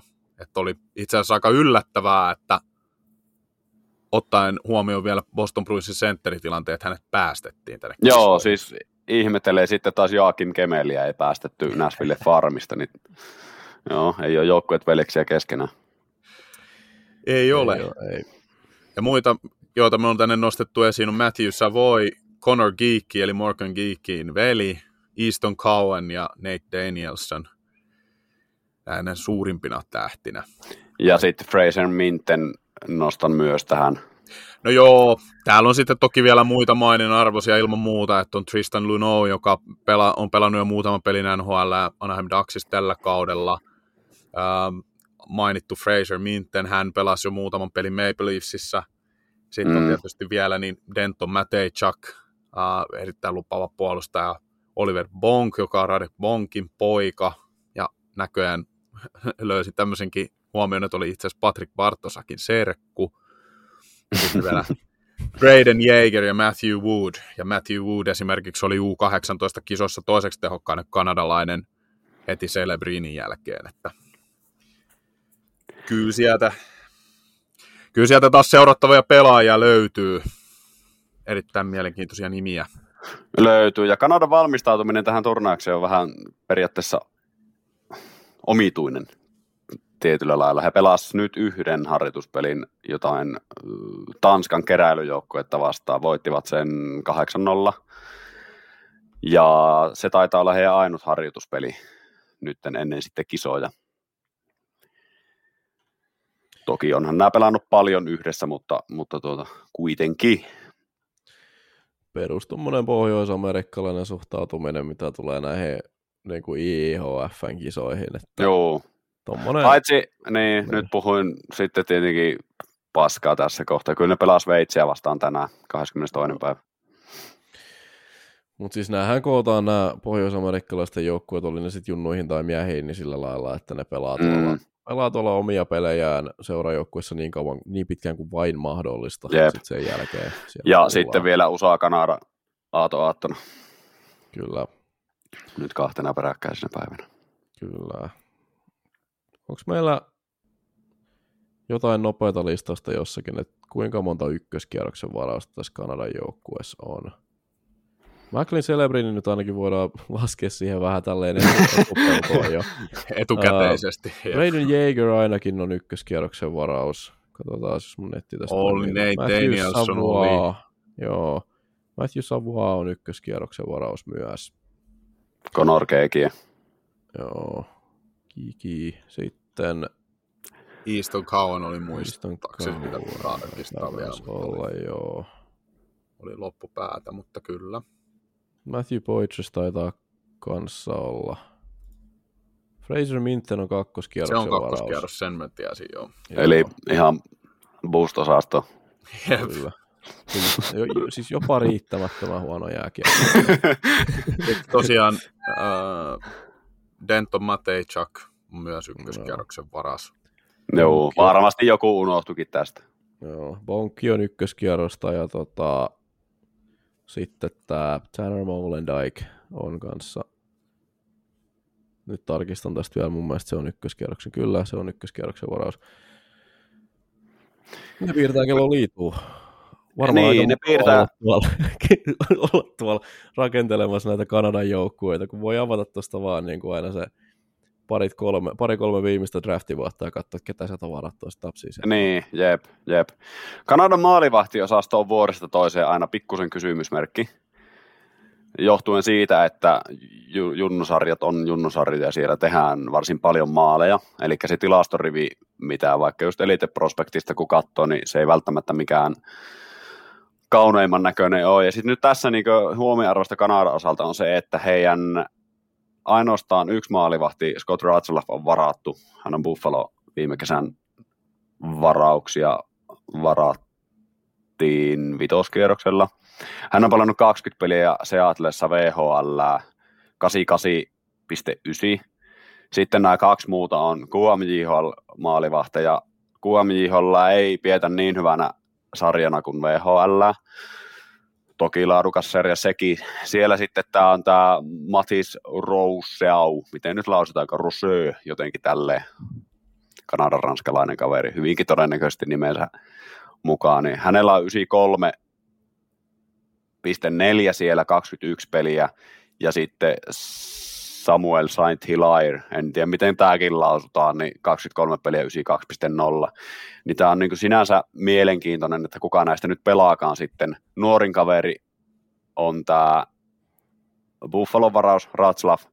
Hänet on varattu, se on 18-vuotias, nämä kaksi muuta on 19-vuotiaita. Myönnän suoraan, että ei Kanadan veskarit, ei niinku, ne, ne ei kerro oikein mitään. Joo, noi on tommosia ihan täysin niin kuin villikortteja noin kaikki. Et siellä voi olla vaikka kuinka ja se on aika usein, niin. niin. se on aika usein Kanadalla niin, mm. että pois lukien sitten joku Carter Hart, kun oli, niin se nyt, siitä oli jo puhuttu hyvin paljon niin kuin ennen, ennenkin. Joo, siis taas, taas semmoinen tilanne, että ihan mitä tahansa voi käydä, että joko, joko tuot tulee seuraavasti, kun Carey Price pomppaa tuosta pomppaa mm. tuosta kartalle, tai sitten vaihtoehtoisesti tuolla joutuu pakit hoitamaan ihan kaiken, jotta niin, niin. vaan joudu pelaamaan jääkiekkoa. Kyllä. Ainakin tuossa harjoituspelissä Tanskaa vastaan, niin pelasivat puoliksi nämä QMJHL-kaverit, nämä Rossio ja Saint Hilaire. Joo. Joo, mutta kyllä se on totta, että tämän joukkueen suurin kysymysmerkki ja periaatteessa heikkous on toi läht, ennak, ennakoissani maalivahtipeli. Mm. Mutta toisaalta, kun miettii vaan, että millä tavalla yleensä Kanada lähestyy näitä kisoja, niin maalinteko. Että, Joo. että se ei ole niin olennaista, että kuinka paljon se oma maalivahti päästää, vaan se, että pystytään tekemään vain enemmän kuin vastustaja. Niin, se on Läski-Salonen luukulle, niin silti Kanadaan varten otettava. Olisiko Yes. Kanadalla jopa silleen, että lä, niin kuin suoraan kuudella kenttäpelaajalla? onko onko tota Matthew Poitras niin hyvä aloittaja, että siitä voisi saada kiekohallinnan heti? En tiedä.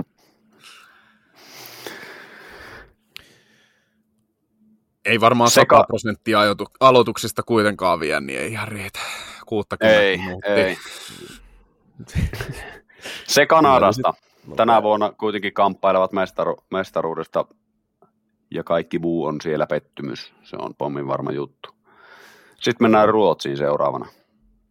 Ruotsin viimeiset viisi turnausta on sillä tavalla, että viime vuonna neljäntenä, sitä edellisenä pronssi, sitten puolivälierissä ulos, sitten pronssi ja sitten taas puolivälierissä ulos. Ja Ruotsissa ei todellakaan olla tyytyväisiä, tyytyväisiä viime kausien menestykseen ja tästä aasinsiltana käykää kaikki lukemassa jatkoajan sivuille hiljattain nytten julkaistu juttu, missä Jonathan Lekkerimäki kertoo tuntemuksiaan. Tuota niin, niin, tai itse asiassa ei kerro tuntemuksiaan, vaan Lekkerimäestä kertoo meidän toimittajamme Konsta, Hel- Konsta Helenius kuin Konsta Kiviniemi. Nyt on Kyllä. puurot ja vellit aika raakasti sekaisin, mutta tuota, käykää lukemassa se. Siinä aika hyvin Konsta pohjustaa sitä, että miten Ruotsissa lähdetään näihin kotikisoihin, mikä se, mikä se mentaliteetti siellä on, kun viime kausina menestys on ollut aika paskaa, suoraan sanottuna. Konstahan lähtee myös itse paikalle, eli hän, hän on jatkoajan edustaja, joka sinne näihin karkeloihin liittyy. Ottakaa ihmeessä jatkoaika seurantaa, niin kuin nyt tuli tässä paljastettuakin jo, niin meillä tosiaan toimittaja on siellä paikan päällä, ja sieltä sitten uh, on komitoitunut. Kaverin tunnen henkilökohtaisesti, voin sanoa, että se on näitä kisoja odottanut kohta vuoden, eli tota, hän on ainakin valmiina. Joo, ja on nyt mainittava tässä kohtaa, että Leevi on meidän kolmospikki tähän podcastiin, että kyllä, niin kuin y- Kyllä. ykköspikkinä, Siis- ykköspikkinä oli Lassi Alanen ja kakkospikkinä oli Konsta Kiviniemi ja vasta kolmantena pikkinä pääsit sitten itse itse holleille, mutta ei mitään toistaiseksi ollaan tyytyväisiä. No, katsotaan nyt. Mut hei, niin, eikä se huono olla Euroopan kolmanneksi kovin ju- prospekti-asiantuntija. Se on totta sekin. Mä mietin Juuri tätä näin. Eemelin asiantuntijapuulia, niin mulla on vähän semmoinen kutina, että siinä on about kolme nimeä. Mutta Se on hyvin todennäköistä, mutta minkälaisia tuntemuksia tämä Ruotsin joukkue teissä herättää? Tämä on aika SHL-painotteinen. Et Ruotsin äh, ylipäätänsä tästä rosterista, valmistavasta rosterista, niin kolme pelaajaa on äh, Pohjois-Amerikan puolella. Korjan kaksi. sen Kaikki mä huomasin. Niin. Kaikki muut Se- Hockey Allsvenskan tai SHL, eli suuri osa nimenomaan SHL. Sen mä huomasin tästä Ruotsin jengistä heti, että tässä on nyt siis tota, Kanada, Kanadan joukkueessa oli siis neljä pelaajaa, ketä ei ollut varattu, jos mä tota, huomasin oikein, ja Ruotsilla näyttäisi olevan sama tilanne. Jep. Eli tota, kyllä näiden ainakin NHL-skouttien mukaan ihan pelimiehiä pitäisi olla. Se mulla myös pistää silmään tästä, että täällä ei olla pelleilty näiden maalivahtien kokojen kanssa. Täällä on Hugo, Hugo Hävelid, joka on yksi näistä varaamattomista pelaajista, on 179 pitkä, mutta sitten nämä Kevin Riedler ja Melker Tellin, niin siellä on toinen on 198 ja sitten on 187, eli tota, 187 77 kiloa. niin. No, se nyt on tietty. En tiedä, onko se maalivahdilla kauhean merkityksiä. Ei sillä ole mitään. Se voi olla jopa huono, Niin. Mutta joo, Ruotsin joukkue on niin mielenkiintoinen sille, että täällä ei ensinnäkään ole yhtään 17-vuotiaasta. Täällä on, niin kuin sanoit, niin suuri osa on varattu. Ja niin kuin tästä Konstan tekemästä jutusta selviää aika hyvin, niin tosi moni pelaaja, joka viime vuonna joutui pettymään, niin pääsi tänä vuonna kisoihin. Eli se kertoo siitä, että tämä 04 syntynyt ikäluokka on Ruotsissa äärimmäisen hyvä, koska ne on ollut viime vuonna jo niin isolla määrällä pelaamassa siellä. Juuri näin, joo. Siellä on, tota, runko on tosi vahva, vahva mun, mun papereissa ainakin, ja esimerkiksi jos nyt mietitään taaksepäin, niin vaikka 2014 kisat, jotka on silleen sattuneesta syystä hyvin mielessä, niin kertoo siitä, että mikä odotusarvo on aina kotikisoille Ruotsissa. Että kyllä tässä joukkueessa myös, niin varmasti heilläkin on sellainen paine menestyä, että kyllä heiltäkin finaalipaikkaa ja mestaruutta odotetaan. Ja siihen mun mielestä on ainakin edellytyksiä kyllä, että Ruotsilla on hyvä joukkue kasassa. Tässä on yksi tämmöinen nimi, mistä mulla tulee suorastaan melkein jopa flashbackkejä, nimittäin täällä on Anton Johansson, 193, 89 kiloa, toki nämä mitat voi heittää, heittää aika paljonkin, mutta siis 193, 89 kiloa pakkia Detroitin varaus. Tuleeko ketään mieleen? Moritz. Onks, on, onko muka pelannut Detroitissa joskus jotain ruotsalaisia? Niin, jotain ruotsalaisia pakkeja. Niin, ja tietyllä tavalla voi tulla myös Moritz Sider mieleen. Niin, se on, se on tietty toinen. Mutta Mut joo, Detroit myös vahvasti edustettuna tuo Ruotsin pakistossa Axel Sandin Pellikan tota, muodossa. Sandin Pellikka oli viime kisoissa mukana. Lyhyesti, hän on tämmöinen sitten taas pienikokoinen kiekollinen pakki, näppärä, hyvä raitin laukaus, luultavasti ylivoimavastuuta. Joo, ja, Kuuluu kapteenistoon ja niin, joo, ja on äärimmäisen hyvä luistelija. kyllä. Ja... Todella hyvä luistelija kyllä, ja aloittanut itse asiassa myös kauden nyt SHL todella vahvasti, että tehoillut sielläkin. Että... Joo, 25 peliä ja 13 pistettä puolustajana SHL Seleftiossa. Ja tässä on niin pakko, pakko mainita tämmöinen sivuhuomio. Hänhän on kotoisin Jällivaarasta, eli Lapista, ja pelannut Kiirunassa. Niin, niin käytännössä sama asia, jos joku Roki kasvatti rykäjä Suomen joukkueeseen. Tuossa mietittiin ennen, ennen äänityksen alkua, että siinä vaiheessa kun Mika Sibanejar laittaa, tota, laittaa hokkarit naulaan, niin seuraava tämmöinen kainulaisen Ritvan poikatyylinen pelaaja on sitten. Sandin Pellikka. Kyllä. Kyllä. Lekkerimäellä on kanssa, nyt on pakko tarkistaa, mutta siis toinen tämmöinen nimi, joka nopeasti kuulostaa hyvin suomalaiselta, mutta ei sitten kuitenkaan vähän, ole. Vähän viittaa sinne. Kyllä, Joonatan Lekkeri, Lekkerimäki. No hän on Ruotsissa syntynytkin, mutta muuten sitten, mm.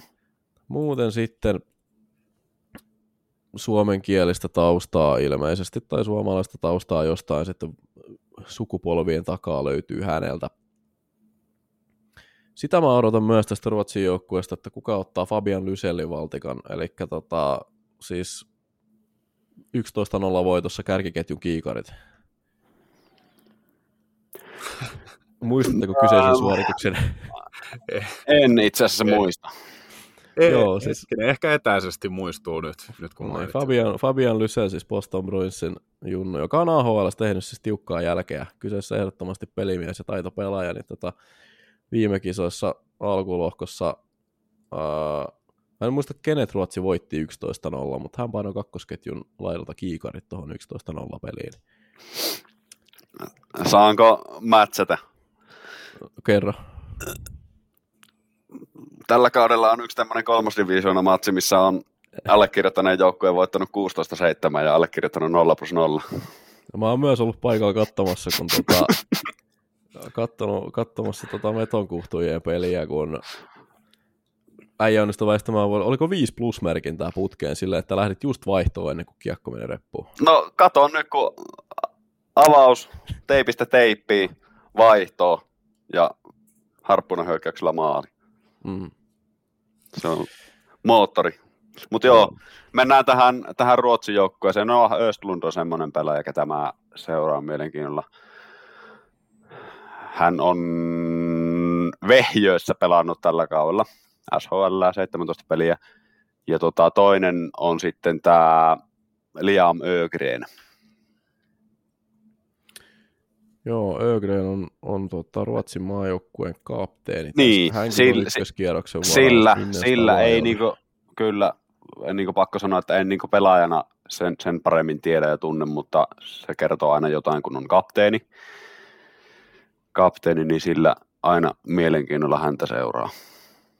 Joo, Ögrenille ei, ei ihan liikaa tota SHL-kokemusta nyt tullut. Ei. Että, En mä tiedä, näkyykö se sitten jossain pelituntumassa alkuun vai mitä. Kaksi maalia se on viiteen peliin se tehnyt, mutta siinä onkin sitten hänen, hänen mm. merkintänsä.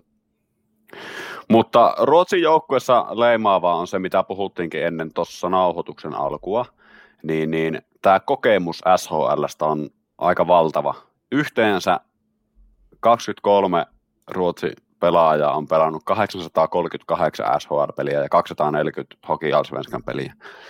Eli siellä on aika raaka, raaka se kokemuksen määrä miesten peleistä. Kyllä joo, Ruotsia vastaan ei, to, ei Suomella ainakaan niin kuin ole mitään merkitystä sillä, että nämä on liigassa pelannut näin. Että, että tota, siinä no, mielessä kaiva, siis niin, Ruotsi on erittäin ver... vahva, erittäin vahva näissä kisoissa. Mm. Kyllä, ja vertauksena tähän, niin suom, suomalaispelaajat on liikassa pelannut 716 peliä, mm.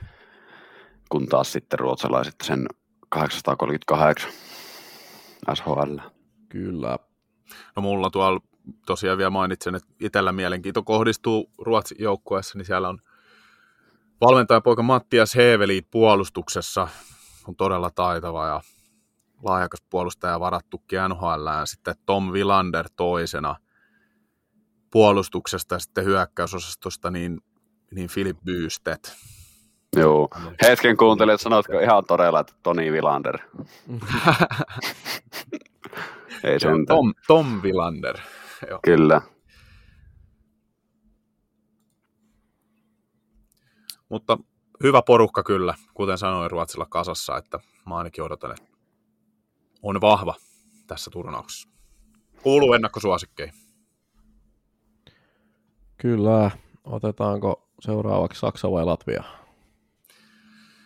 Mennään järjestyksessä, eli Saksaa. He, heitän yhden kysymyksen vielä Ruotsista. Öö, onko Ruotsin maalivahit heikkous? Mä en usko. Toki, en se, toki se on semmoinen automaattireaktio, että Ruotsin maalivahdit ei ikinä ole heikkous. Öö, mutta en mä, en mä näe sitä. Siis ylipäänsä kun tulee näitä, tulee näitä junnu-hommia, niin noita veskareita on todella vaikea arvioida, niin kuin sanottiin tuossa Kanadan kohdalla jo, mutta että siellä on kuitenkin kaksi NHL varattua veskaria, toinen on nyt sitten tota Hockey Allsvenskania painanut, toinen USHL, mutta jotenkin tommonen, ei mä, mä en jotenkin osaa, vaikka mulla on sen suurempia perusteita, mutta mä en jotenkin osaa ruotsalaisia veskareja epäillä niin kuin missään tämmöisissä kansainvälisissä turnauksissa. Mm, Kyllä. No se ei tietenkään tämän vuoden joukkueesta mitään kerro, mutta ainakin viime vuonna, niin. vuoden kisoissa niin Karl Lindbom oli ihan turnauksen parhaita maalivahteja. Et hän ainakin veti suverenisti, että katsotaan, että nouseeko joku tästä kolmikosta sitten niin. Sillä, sillä niin heitin tämän tämän kysymyksen, että tämä niin seurajoukkueen status näillä maalivaiheilla, sillä on kaksi Hockey Allsvenskanista, Hävelid ja Telin ja sitten Reidler USHLstä. Joo. Niin, niin, ei mitään tajunnan räjäyttävää välttämättä ole silti tulossa, vaikkei niin olisi, olisi niin surkea. Hmm. Että se on se, niin kuin, mikä niin pomppaa silmään. Niin. Telinhän ei ole pelannut ihan kauheasti, mutta hän on ollut erittäin hyvät numerot. Hän on ensinnäkin ollut ollut siis sen yhden, yhden mitä hän on tota, Ruotsin ajunnut sarjaa vetänyt, niin on ollut erittäin tyly. Siellä on tota, 95 pojoa kiekoista kiinni ja yksi maali on mennyt selän taakse, mutta sitten nämä Hockey Allsvenskan pelit, niin täällä on, hän ei ole pelannut missään hyvissä joukkueissa. Tämä on siis se, mikä mulle painaa paljon tässä, on, että hän on saanut todella paljon turpaa, mutta silti hän on voittavan maalivahdin numerot. Eli no 3-2-0 Hockey Allsvenskanissa Björklövenissä ihan ok, siellä 9-15 kiekot kiinni ja seiten sitten selän taakse, mutta tota, sitten tää, hän on myös käynyt Hokiettanissa pelaamassa ja siellä on sitten viidestä pelistä tullut, siellä on yksi voitto ja neljä turpasaunaa ja silti se on ottanut yli 90 kiinni. Et siellä on päässyt ainakin hommiin sitten. Kyllä. Hmm. Ja, ja no niin, vielä, no, niin heitä vaan. Niin vielä nopeana, niin Hugo Hevelidkin kuitenkin, niin hänellä sitten taas tältä kaudelta noista maaotteluista, niin 9 22 torjuntaprosenttia, 1,63 päästetyt maalit. Että... Mm. Monta peliä se on pelannut, kun se on nyt auki siinä sulla? Ja viisi peliä. Joo. Et neljä Kyllä. voittoa niistä. Joo. Kevin Reidler sitten taas ei ole torjunut mitään, mutta se on voittanut paljon. Silloin 12 voittoa, 12-4-1 on rekordi, mutta se ei ole saanut mitään kiinni. Näin se on. Mennäänkö nyt sinne Saksaan? Mennään Saksaan. Mennään Saksa. Saksa pelannut viimeiset viisi turnausta silviisi, että siellä on viime vuonna sitä edellisenä ja sitä edellisenä, eli kolmena vuotena putkeen puolivälierissä ulos. Ja tuota, sitä edelliset kaksi niin, niin, niin eivät ole pelanneet pudotuspeleissä. Eli sitä edellisenä vuotena säästyivät tippumiselta ja sitten taas sitä edellisenä vuotena nousivat ylös sitten tänne. Onko se nyt A-sarjaa vai ykkös? Mikä se on nyt U20? Miten se nyt menee? Kai se A-liiga on. Mä ainakin itse Niin. puhun näissä maajoukkueturnauksissa aina sitä A-sarjasta. Joo, Mm, joo. No se on jo, joo, se on jotenkin silleen niin kuin yksi A ja yksi B sitten ne seuraavat tasot, että, mutta siis niin Niin. niin. A, pääsarja. Kyllä. Joo. Näin on.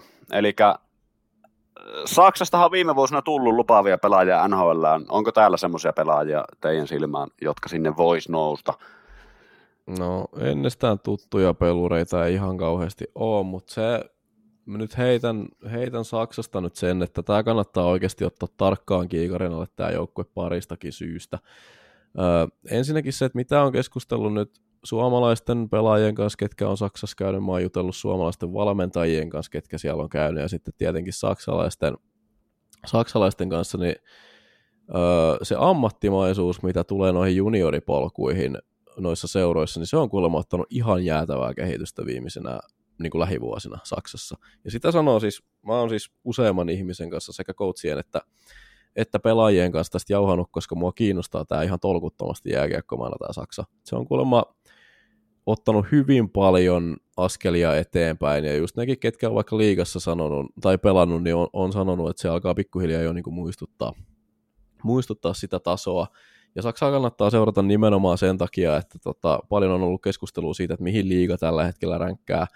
Tota, niin kuin Euroopan sarjoissa, meneekö vaikka Saksa ohi, kuinka, kuinka, takana, kuinka paljon takana se Saksa nyt on, niin tässä on aika hyvä mittari, nimittäin täällä on, sen lisäksi, että täällä on Dellistä useampi pelaaja, niin täällä on myös sitten Del 2 ja sitten Saksan jopa kolmannelta sarjatasolta on pelaaja, niin tässä on todella hyvä tämmöinen variaatio, mitä voisit katsoa ja peilata, että missä se taso oikeasti menee. Mm.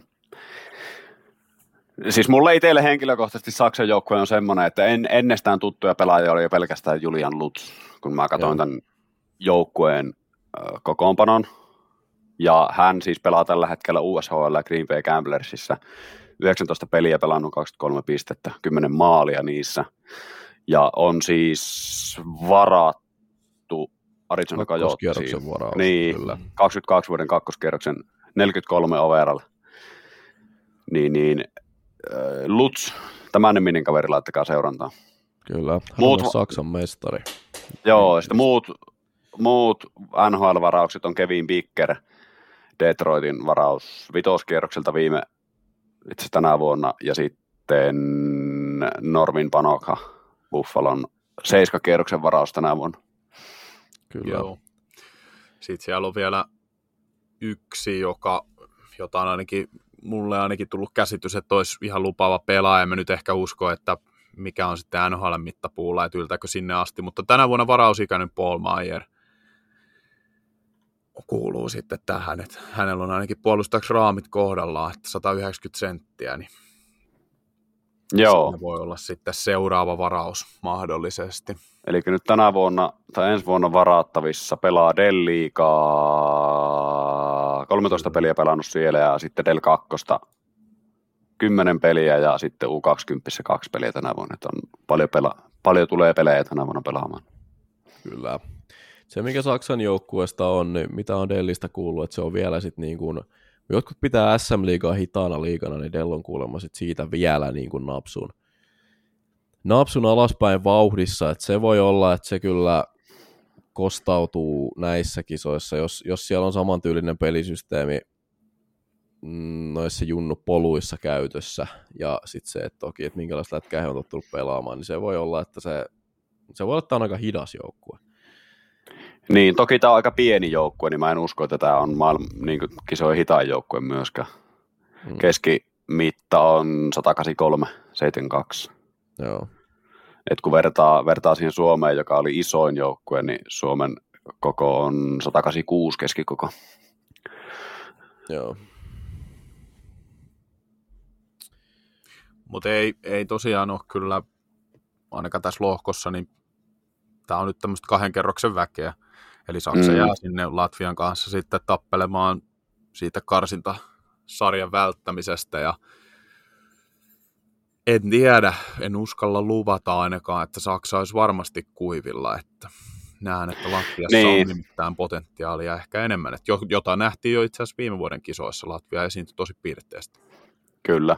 Saksalla on maalevahit iso, iso, iso, iso, iso, iso, iso, iso kysymysmerkki. Siellä on käytännössä pelkästään Simon Wolf, joka niin äkkiseltään näyttää siltä, että voisi olla ihan potentiaalinen kaveri. Pelaa ICEHL, pelannut kaksi peliä tänä vuonna, 93.3 ja sitten tota Alps, Alps HL, eli Junnusarjaa 13 peliä 91.6. Silleen ihan asiallisen oloset. Statsit hänellä ainakin. ICHL on yllättävän kova, kova sarja EC Salzburgissa pelannut siellä. Sitä siis just, mulla on tässä Wolfissa ehkä semmoinen, kun näissä kisoissa aina nousee se yksi maalivahti jostain random joukkueesta, joka ottaa Joo. ihan kaiken kiinni. Se, kenestä puhutaan niiden kisoja, ja nopeasti tulee mieleen nyt vaikka, tämä on siis ihan MM-kisojen trendi noin niin kuin ylipäänsä, että ei pelkästään näissä junnukisoissa. Täkkiä tulee vaikka miesten viime kisoista tai Latvian Silovs tulee mieleen, joka yhtäkkiä vaan siis niin kuin päättää, että nyt ei, nyt ei päästetä, kaikki ne. jää, kaikki tarttuu. Tässä on vähän semmoista samanlaista hancsia, koska niin kuin sanoit, niin toi, ei toi ICHL, ei se, se ei ole mikään huono sarja enää. Siitä on no, yksi maistiaiden ollaan nähty Suomen kamaralla, kun Sam Harvey, joka tänään itse asiassa siirtyy pois lukosta, niin tota, veti, veti alkukauden siellä, näytti kyllä olevansa ihan pelimies. Mutta siinä olisi mulle semmoinen tyhjistä ilmestyvä kaiken torjuvan veskari potentiaali. Se voi olla, joo. Mut se olisi hieno, jos tämä noihin... toteutuu. Niin. Hmm. Hieno, jos tämä toteutuu, koska tota, muistutetaan täällä niille, jotka ei tiedä, että viime vuonna Simon Wolf oli Saksan mukana näissä vastaavissa kisoissa. Kaksi ottelua torjui maalilla, 12,64 päästetyt maalit ja 7,6 torjunta Hän varmaan itsekin toivoo tätä pientä pomppua takaisin paremmalle tasolle. Kyllä. Joo, ihan kohtalainen, kohtalainen PMK sieltä. Joo, ja tällä kaudellakin vielä maaottelussa niin 6,5 maalia, että on, on vähän kohentunut, mutta... Niin. niin se on nousukiito. Se, se on puolet parempi kuin kuvia. Jos katsoo sitä käyrää, niin se pomppaa sitten sinne Kolme. Se on kol- kolme, kolmeen maaliin sitten. Ja se on jo Saksan maajoukkueessa ihan mi- niin semmoinen siedettävä. Kyllä. Kyllä.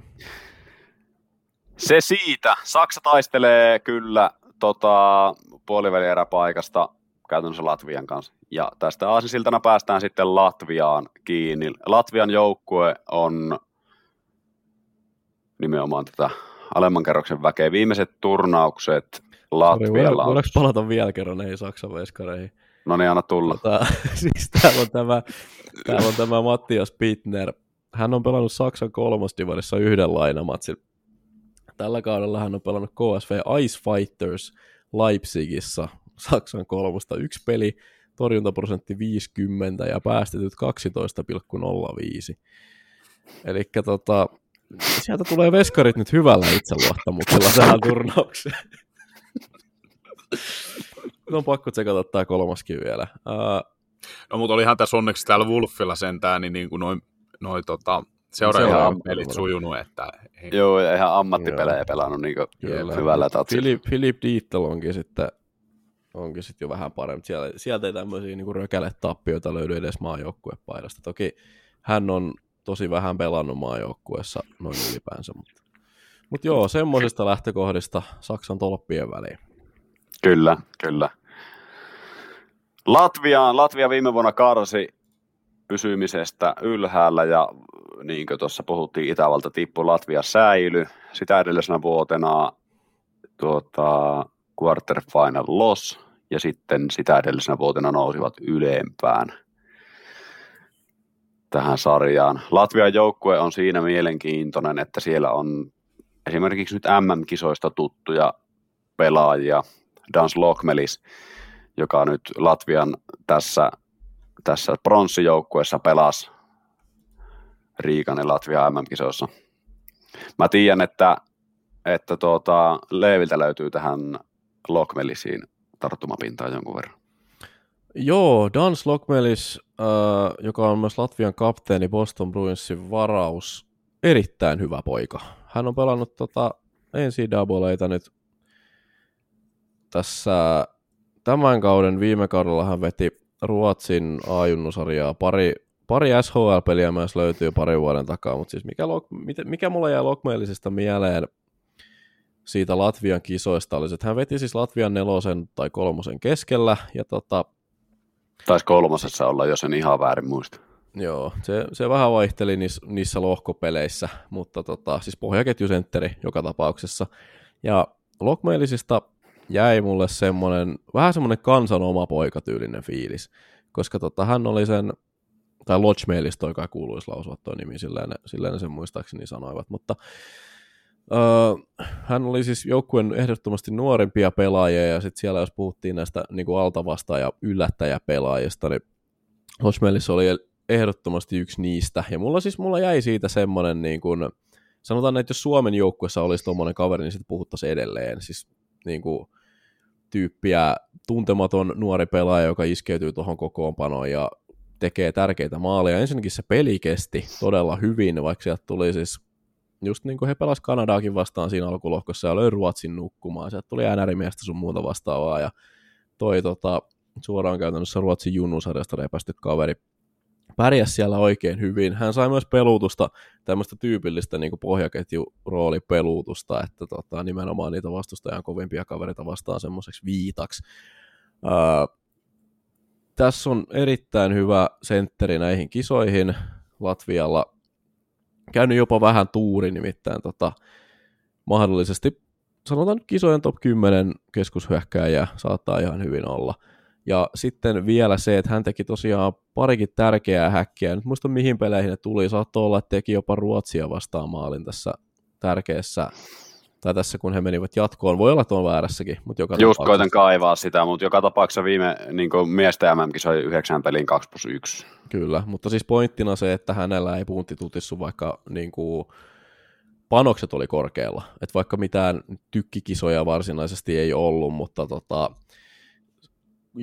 siinä kohtaa, kun mietitään, että kun on se ratkaiseva hetki ja se paikka aukeaa siihen, kestääkö pää, niin tällä pojalla kyllä kestää pää. Että Latvian ykkössentteri on turvattu ainakin. Välierissä Lokmelis teki Kanadaa vastaan maalin.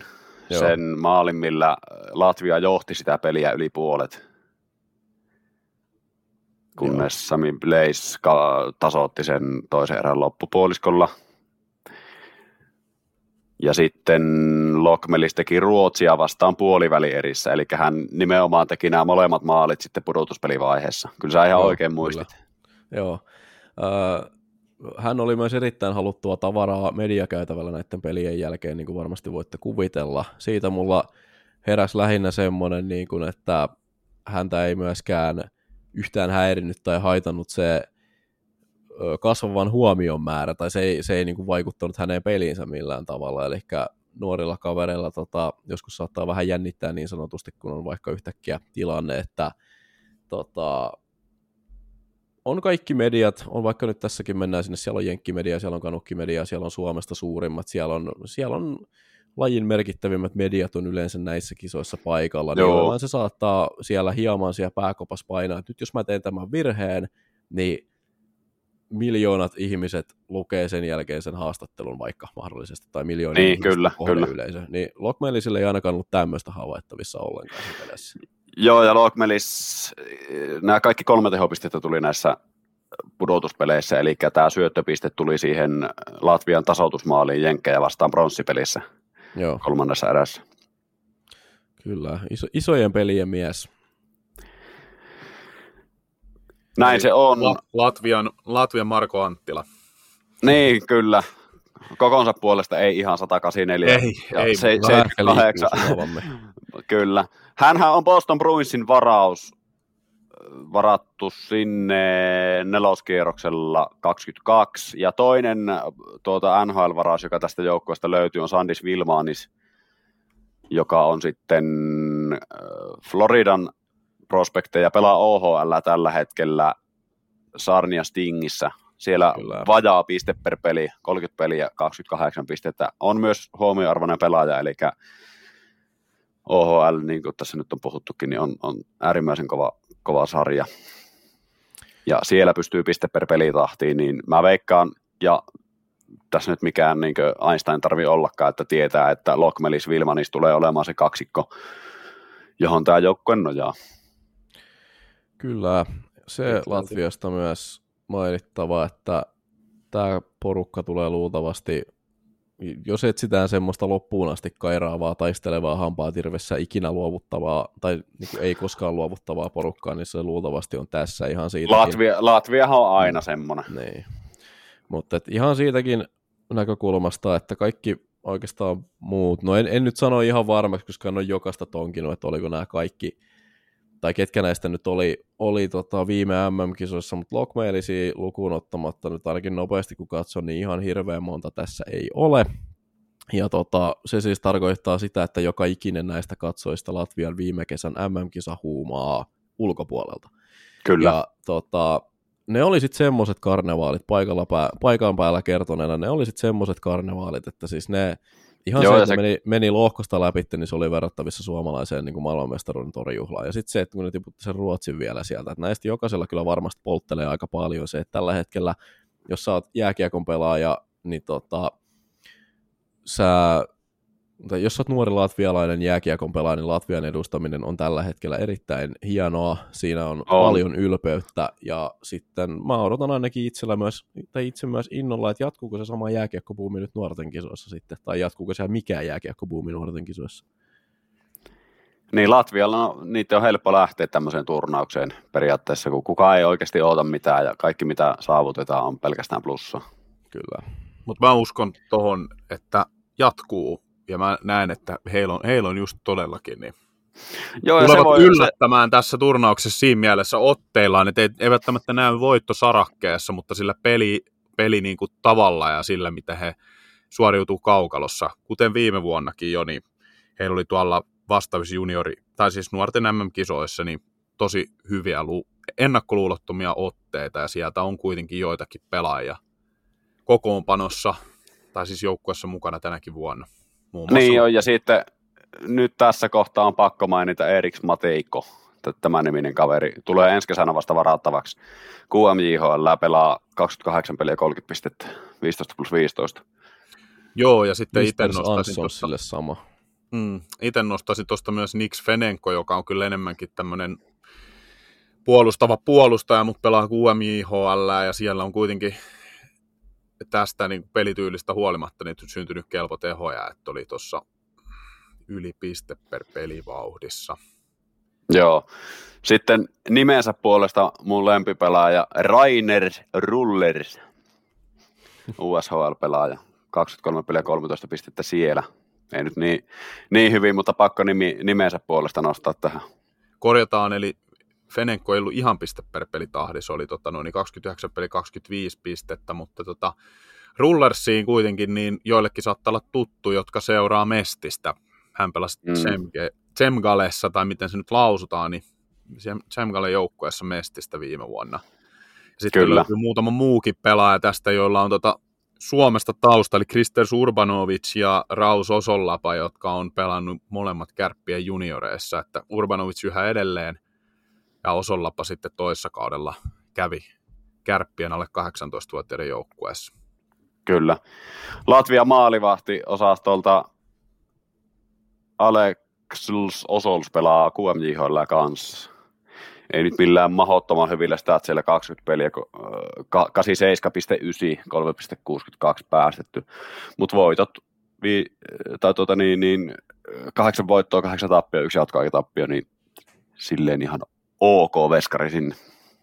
Kyllä, mä totean vielä nopeasti, että mulla tuli mieleen, että tota, Öö, estääkseni väärin ymmärrykseni palaan vielä kerran tähän yhteen Saksan maalivahtiin, ketä hieman tuossa naureskelin. Siis Matias Pitner niin on pelannut myös Del 2, hänellä on siellä viisi peliä, hänellä on huomattavasti paremmat, paremmat statlineit siellä. Eli tota, Et ei nyt ihan mikään reipas.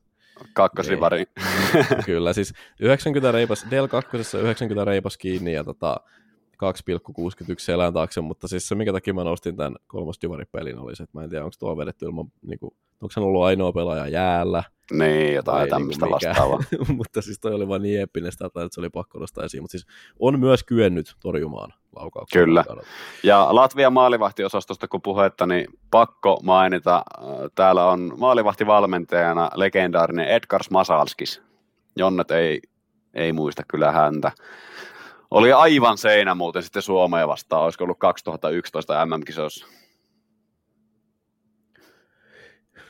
En muista vuotta, mutta että oliko se 2011 just, mutta oli siis kyllä. Vahvistan tämän. Oli Mun mielestä se oli 2011. Muuri. Joo. No niin, meillä on nyt sitten tässä A-lohko käsiteltynä. Pistetäänkö tähän perään sitten veikkaukset, että miten menee sijoitukset Joo. Pistetään veikkaukset. Mä aloitan sillä tavalla, että Ruotsi Ruotsi, Suomi, Kanada, Latvia, Saksa. Mulla menee yksi muutos tuohon, eli Ruotsi, Kanada, Suomi, Latvia, Saksa. No mä poikkean sitten linjasta ja laitan sen Kanadan sinne kärkeen, Ruotsi, Suomi, äh, sanotaan Latvia, Saksa. Mutta siis äh, perustelut siihen, että Latvia on Saksan yläpuolella, mä katson tota Lodge tällä hetkellä nyt. Se on, mm. tota, se on siis hänen harteillaan lepää nyt tämä homma, mutta siinä on potentiaali olla se kaveri, joka kantaa tuota koko hommaa. Lodge Vilmanis. Kyllä. Siirrytään B-lohkoon. Menemme B-lohkoon, aloitetaan Tsekistä, joka viime vuonna pelasi finaaleissa, hävisi siellä, siellä Kanadalle jatkoajalla. Ja miten Tsekillä viimeiset viisi turnausta on mennyt, niin, niin äh, sitä edellisessä olivat neljäntenä, sitten edelliset kolme jääneet puoliväli eriin. Eli takuu varma pudotuspelijoukkue on Tsekki aina. Ne on 12-13 viimeksi jäänyt pudotuspelien ulkopuolelle mutta ainoastaan sen jälkeen kolme kertaa ovat menneet jatkoon. Eli se on, se on aika tiiviisti ollut puoliväli eristä lauluun meininkiä. Tsekin joukkueesta sieltä nyt rupeaa jo pikkuhiljaa löytyy tutumpaa nimeä ja NHL-varausta. Ja sen vähän, mitä itse esimerkiksi on OHL tilastojen puolelta seurannut ja joukkueiden kokoonpanoja – selannut, niin siellä, sieltä löytyy tuttuja nimiä. Esimerkiksi Thomas Hamara, joka pelasi, pelasi tota, Kitchener Rangersissa alkukauden treidattiin nyt toki pois sieltä ja on pelannut myös Tapparassa. Hänet muistetaan sieltä. Mitäs muita tämmöisiä nostettavia nimiä? No yksi ihan selkeä, selkeä on tota, tämä Jirji Kuli, pahoittelut, jos toi etunimi etunimi meni nyt väärin äh, lausumisen suhteen. Mä en, siis noit, noit jirejä on paljon, äh, mutta suomalaiset aina sit arpoo itseni mukaan lukien heittää kolikko, että onko se nyt Jiri vai onko se Jirji vai, vai mikä se on, mutta joka tapauksessa siis äh, puhutaan sentteristä Buffalon ykköskierroksen varaus vuodelta 2022. Hänellä on myös on myös pahvi sinne kirjoitettu 19-vuotias AHL-pelaaja, 23 peliä, 22 tehopistettä, ja se syy, minkä takia mä luen tämän, tämän statlinein, on se, että hänen te, tota, tehopisteensä ovat 16 plus 6, eli hyvin selkeä maalintekoon orientoitunut kaveri, luultavasti melkoinenkin ylivoimauhka tässä, tässä tota, turnauksessa, ja tasaisen vauhdin taulukolla, mitä tykätään tongia aina, niin 49 plus 19 olisi tulossa tulossa näillä näkymin. Plus miinus nolla on nolla, eli jonkun verran myös katselee sitten kotiin päin. Uh, siinä nyt ainakin yksi mahdollinen. Niin, kyllä, ja raportit kertoo, Niin. niin, raportit kertoo, että on äärimmäisen hyvä luistelija. Joo. Kulik. Kyllä. On, on sitä. Ja samalla tavalla kyllä omissa papereissa tietysti, kun viime vuoden kisoissa jo oli vahvasti esillä Jirsi Kulik, niin tota, iso odotusarvo hänelle on nimenomaan tosi, va- tosi vaarallinen pelaaja, maalintekovoimaa löytyy. Kyllä. Ratkaisu, ja viime vuoden... Ratkaisevissa peleissä oli kova. Kyllä, ja viime vuoden kisoissa seitsemän peliin seitsemän plus kaksi. Hmm. Ja nyt äh, tulevat kisat on jo hänen kolmannet, eli sitä edellisissä U20 niin seitsemän peliin 2 plus 6, eli siellä tullaan varmasti näkemään Kyllä, näkemään potentiaalia. pisteet. Niin. On, on. Ja sitä on niin kuin, nähtykin jo. Jep. Miten tämä Sapo vali Vegasin varaus? Hän on myös tosi hyvä pelaaja. Ää, nyt mennään sitten eri tyyliseen pelaajan tietysti, kun esim. Jirsi Kulik on, mutta, mutta kuuluu tähän ihan Tsekin kärkikaartiin tässä joukkueessa. Että on tosiaan tämmöinen niin kuin isompi. Enemmän peli, niin, hallitsee sitä pelivirtausta myös, että on tämmöinen pelin tekijätyyppinen enemmän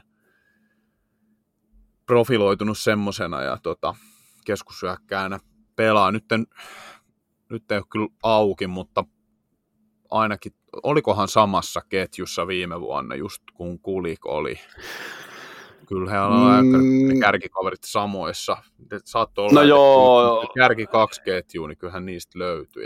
No viimeiset kisat, seitsemän peliä, seitsemän syöttöä, ei yhtään maalia, ja mitä tällä kaudella hän on saanut aikaan. Tämä on nyt jo hänen kolmas kautensa ohl eli tällä kaudella 27 peliä Saginaus Spiritissä, 36 pistettä, 12 plus 24, eli nyt puhutaan ihan oikeasti kovasta, kovasta tekijästä.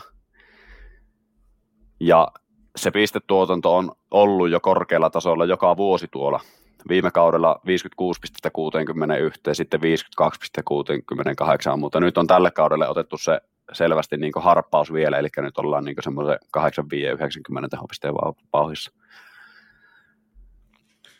Kyllä joo, siinä on aika helppo tämmöinen niin kuin, tehdä tämmöinen kytkös, että kuka syöttää, kuka laukoo. joo. Tai Ää... sitten toinen, la, tämä laittaa Shapovali, laittaa kulikin vauhtiin. Ja... Niin. Uh, OHL-osaamista löytyy, tai tämmöinen OHL plus NHL-varauskombinaatio on myös, myös Eduard Schaley. Uh, viime kaudelta siis, tai viime, viime kesältä Seattlen ykköskierroksen varaus. Hänet on myös tuonne OHLään passitettu no siellä on tämmöinen samantyylinen statline, että lähes pinna per peli enemmän syöttöä kuin maaleja. näiden perusteella on hyvin helppoa, helppoa tosiaan päätellä, että kenelle sitä paikkaa pelataan ja ketkä sitä sitten, ketkä sitä sitten pelaavat. tämmöisen mä huomasin tästä, että tota, David Jiricekin pikkubroidi Adam Jiricek on näissä kisoissa mukana. Häntä ei ole vielä varattu, hän on 17-vuotias. Tsekin pakistosta löytyy. Hän on nyt Tsekin liikaa pelannut kuitenkin 19 peliä tällä kaudella. Aikuisten äijien peleistä on sieltä kokemusta. Pitkä poika, vähän tämmöinen kukkakeppityylinen, koska 17-vuotiaat nyt ei ihan hirveän niin kuin, lihaa luiden päällä vielä ole, mutta tota, 188 pitkä. hänet on myös ränkätty todella korkealle tuohon ensi kesän NHL-draftiin. Hänen tota, draftstockinsa pyörii täällä 6-10 on suurin osa, suurin osa näistä, tota, mihin suurin osa medioista on hänet ränkännyt. Se on sitten toki eri asia, että oot media vai oot sä, oot sä scoutti, mutta tota, korkealle häntä on ainakin veikattu ensi kesän varaustilaisuudessa. Ja mitä nyt tuohon, jos yhtään veljeensä tulee, niin ihan on kyllä, kyllä pelimies. On kyllä, ja Tsekki on siinä mielessä, niin kuin, Tsekki on muuttunut jääkiekkomaana aika paljon, niin kuin mitä tähän pelaajatuotantoon tulee. Nimittäin tästä joukkueesta 16 pelaajaa pelaa Pohjois-Amerikassa. Siellä on NCAAssä on tämä maalivahti Michael Rabal, en tiedä miten lausutaan taaskin.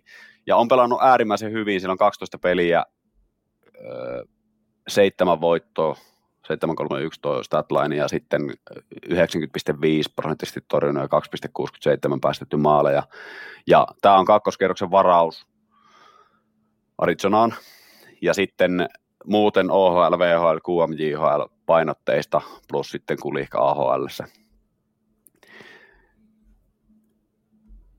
Niin, niin. Voi olla aika vauhikas, vauhikas joukkue tämä tsekki. Kyllä, jos on tota Mikkelin Jukurien kannattajia paikalla, niin Tsekin Tomas Kalvas on Jakub Kalvasin veli. Joo, niin Tomas Kalvas on myös drafti-ikäinen. Häneltä tosin ei ole mitään ihan hirveän, ainakaan nyt ykköskierroksen varausta ilmeisesti odotettavissa, mutta tosiaan Kalvasin sukua löytyy täältä. Tsekki toki toivoo, että tämä pikkuveli olisi vähän ehkä enemmän sit myös niin kuin kotiin päin kiinnostunut kuin mitä isoveljensä oli jukurinäyttöjen, jukurinäyttöjen perusteella, mutta hmm. mut joo, semmoinen, semmoisia tota, Uh, se on tosiaan, mä tohon, niin, tuohon Kalvasiin liittyen ainakin nyt enkö painanut, kirjoittanut ylös sitä ihan tarkkaan, mikä oli, mutta tota, yhdessä ennakossa, tai siis tämmöisessä drafti, mikä oli nyt tehty just tässä kisojen alla, niin Ferrarin rankingissa, niin hän oli kuitenkin top 50, että olisi sen verran lupaava puolustaja. Adam Jiritsekin sen verran, että mitä hänestä selvitin juttuja, niin sanottiin, että ei ole ihan yhtä lahjakas kuin isoveljensä David on. Että hän on tämmöinen kuitenkin solidi puolustaja molempiin suuntiin, mutta ei ehkä yhtä, yhtä tota noin, niin lahjakas hyökkäyssuuntaan ja yhtä kovan potentiaalin omaava, vaikka nyt on tulevan kesän draftissa, niin, niin sinne ykköskierroksen varaukseksi povattu. Ja tota, sitten taas mitä nostettava vielä tälleen niin kuin suomalaisille tuttuja henkilöitä tai pelaajia tästä sekin joukkueesta, niin löytyy Adam Bares, joka pelasi pelikanssissa joitain otteluita jo tällä kaudella alkukaudesta varsinkin. Siellä oli loukkaantumisia sitten aiemmin mainittu Thomas Hamara tuli jo ilmi, eli pelasi Tapparassa silloin neljä kautta, ja sitten Ales Che on pelannut myös kärppien junnuissa 2019-2023, että sieltä voi joku tunnistaa ja ollut nähnyt näitä pelaajia myös livenä. Kyllä vaan. Mutta ei yleisesti tästä Tsekin joukkueesta, niin mä no, se viimevuotinen tietysti ehkä sekin oli jo vähän yllätys, että Tsekki meni finaaliin asti, mutta mä en jaksa uskoa, että tässä joukkueessa on sitä samaa potentiaalia, että Tsekki on ehkä heikompi. Ja aika paljon lepää haarat tässä nyt just tämän Kulik, Sapovaali, Salee kolmikon ympärillä tässä joukkueessa, että he oli viime vuonna tosiaan samassa ketjussa, sen nyt vielä tarkistin, niin, niin tota, mutta yllätysvalmis porukka, mutta en, en usko, että on välttämättä edes tässä lohkossa kärkipää. Niin, terävä kärki sen jälkeen vähän ohkasta. Mm. No, voisin pelitavaltaan kuvitella, että on aika tämmöinen ylöspäin pelaava joukkue. Täällä on paljon, paljon pakkeja, ketkä on tehnyt paljon pisteitä ja pelaa aktiivisissa liigoissa. Sitten samaan täältä löytyy tämmöisiä kunnon miinusparoneja useampi, useampi joten tota, siinä, siinä kohtaa tässä nyt katselen sitten Jiri, Jiri Kulikin suuntaan, että tota, ei paineita, mutta vähän ehkä pakko osua. Toki paikkoja tulee paljon, se on varma, että Kulik kyllä pääsee virittelemään laukausta noissa kisoissa, kun koko, koko muu joukkue tulee sitä odottamaan, että nyt lähdetään hyökkäämään ja pistää vähän kiekkoa reppuun, mutta se, että kliinisyyden suo sois olla kohdallaan. Maalintekokilpailuihin tulevat luultavasti haastamaan vastustajaa. Näin on. Olemmeko Tsekin osalta valmiita? Eiköhän me olla. Joo. Olemme. Pistetään paussille ja pikkutauko. Ja homma jatkuu. Seuraavana vuorossa Yhdysvallat. Tot, totuttuu tapaan yksi suurimmista mestarisuosikeista, ellei suurin, ja lähenkin tällä kysymyksellä heti kärkeen ennen kuin muistellaan mitään vanhoja turrauksia, niin onko ykkössuosikki? No kaikki ainekset löytyy ainakin. Uh, ja nyt sitten se mistä ollaan noiden muiden kohdalla puhuttu, on se maalivahtipeli, niin tässä ei nyt kyllä sitten Jay Augustinin johdosta, niin ei pitäisi kyllä sitä maalivahtiongelmaa olla. Että hän on, no hänet on varattu vasta toisella kierroksella, hän nyt mikä ykköskierroksen kärkiprospekti ole, mutta mitä itse olen, olen kuullut kaverista, niin on, on todella hyvä maalivahti, kiekko tarttuu ja Detroit sen takia hänet nappasi, niin ei ainakaan pitäisi nyt sitä veskaripeliongelmaa olla tällä porukalla. No ei pitäisi sitten, kun siellä on vielä Jacob Fowler pelannut statsien mukaan vielä paremmin kuin Augustinen. Ja sitten Hillebranti, no se nyt tullaan varaamaan vasta OHL pelannut, että todennäköisesti tulee olemaan kolmasena sitten, sitten hän. Se on ihan totta. Sitten muuten tämä joukkue, Lane Hudson, Kutter Kautier nyt ensimmäisenä tulee mieleen, kenet pääsi näkemään MM-kisoissa monessakin eri ottelussa. Ja siellä jo vakuuttivat, varsinkin Kutter Kautierin laukaus ja Lane Hudsonin luistelu. Hudson on semmoinen pienikokoinen keilmakaar ottakaa Hudsonista seurantaa, jos katsotte Jenkkien peleissä, että osaako se pitää kypärän remmiä oikein, nimittäin miestenkin se on suussa koko ajan. Suussa. Kyllä, se pelaa remmi suu, siis kirjaimellisesti suussa. Kyllä. Mutta joo, siinä kaksi erittäin hyvää nostoa tästä, kun tuota, tätä silmäile, niin Ryan Leonard tulee nopeasti pomppaa tästä siis viime kesän uh, Washington Capitalsin varaus hän on kuulemma persoonana hyvin samanlainen kuin äh, nämä Katchakin veljekset, joista kaikki tykkää ja joita kaikki rakastaa ja kunnioittaa. Niin tota, siinä on ehdottomasti, ehdottomasti kaveri, jota kannattaa seurata. Äh, jos on yhtään Katchakin kaltainen, mä siis itse tykkään näistä molemmista. Mä oon siinä vähän ehkä poikkeus, että mä tykkään molemmista Katchakin veljeksistä. Niin mäkin. Tota, niin. Mutta siis jos on, jos on heidän kaltaisensa, niin sen lisäksi, että on voimakas ja taitava pelaaja, niin paukuttaa päätä erittäin paljon. Ja varsinkin nyt Kanadaa, Kanadan kohdatessa, niin tällä kaverilla varmasti on tietynlainen oletusarvo tietynlaisiin pikkutemppuihin siellä kentän puolella. Uh, Gabe Peralt, tai Pero varattiin myös viime kesänä New York Rangersin varaus. Uh, oikea laituri maalintekijä, luultavasti suuressa tulosyksikön roolissa. Kevin Brindley on tuolta mainittava. Hänet varattiin myös muistaakseni. Ei, ei itse asiassa taida olla viime kesän varaus, mutta pakko tarkistaa. Kuka? Kevin Brindley. Hän on, on hän viime kesän varaus. Kakkoskierroksella no, 34, niin eli vuoro, vuoro ennen Kasper Halttusta. Columbus Blue Jackets, eli Jarmo Kekäläinen on nyt sitten nähnyt, nähnyt tämän kaverin kohdalla päivänvaloa, mutta niin, sitten, niin. Ja Jimmy Snookerud on myös yksi, Kyllä. kenet nostan ehdottomasti tuohon. Mm, ja sitten siinä Tuota, no, Snookerud no, pelasi viime vuonna seitsemän peliä U20 kisoissa 13, 13 pistettä. Joo, Lähes siinä Snuggerodin vieressä heti tuossa listassa, niin tota, Will Smith ei näyttelijä. Joo, vaan... San, san, Sanjosen varaus. Sanjosen varaus, ja siis Smith varsinkin ehkä vielä vaarallisempi pisteiden tekijä mun paperissa kuin tämä Snuggerud. Hän siis, hänet siis varattiin äh, viime vuoden draftissa nelosena ykköskierroksen uh, Sharksin varaus menee kielisolmuun, kun Joo. Tota, vaihtaa kieltä kesken kaiken. Mutta siis tuolla 18-vuotiaiden kisoissa tämä jäi, jäi mieleen siitä, että tämä veti nimenomaan Suomea dunkkuun aika kovaa tämä. Ja tiukkaa statlinea en muista, mutta seitsemän pelin teki 20 pinnaa. Joo. Hän on siis tässä Oteta... NTDPssä ei tehnyt ihan siis naurettavia lukuja, eli ehdottomasti uh, siis todella, Jenkkien hyökkäys on tässäkin, näissä kisoissa aivan uskomattoman kova. On, ja Jenkeillä on nälkää nyt, kun miettii viimeiset viisi turnausta. Viime vuonna pronssipelivoitto, sitä ennen jäävät puoliväli eri, sitten oli mestaruus 21, sitten puoliväli tappio ja finaalitappio silloin Suomeen vastaan 2019. Niin, niin sinne ei viimeiseen viiteen vuoteen ole kun yksi mestaruus, ja se on kuitenkin Jenkkien, Jenkkien joka vuotisilla rosterilla aika vähän loppuviimein.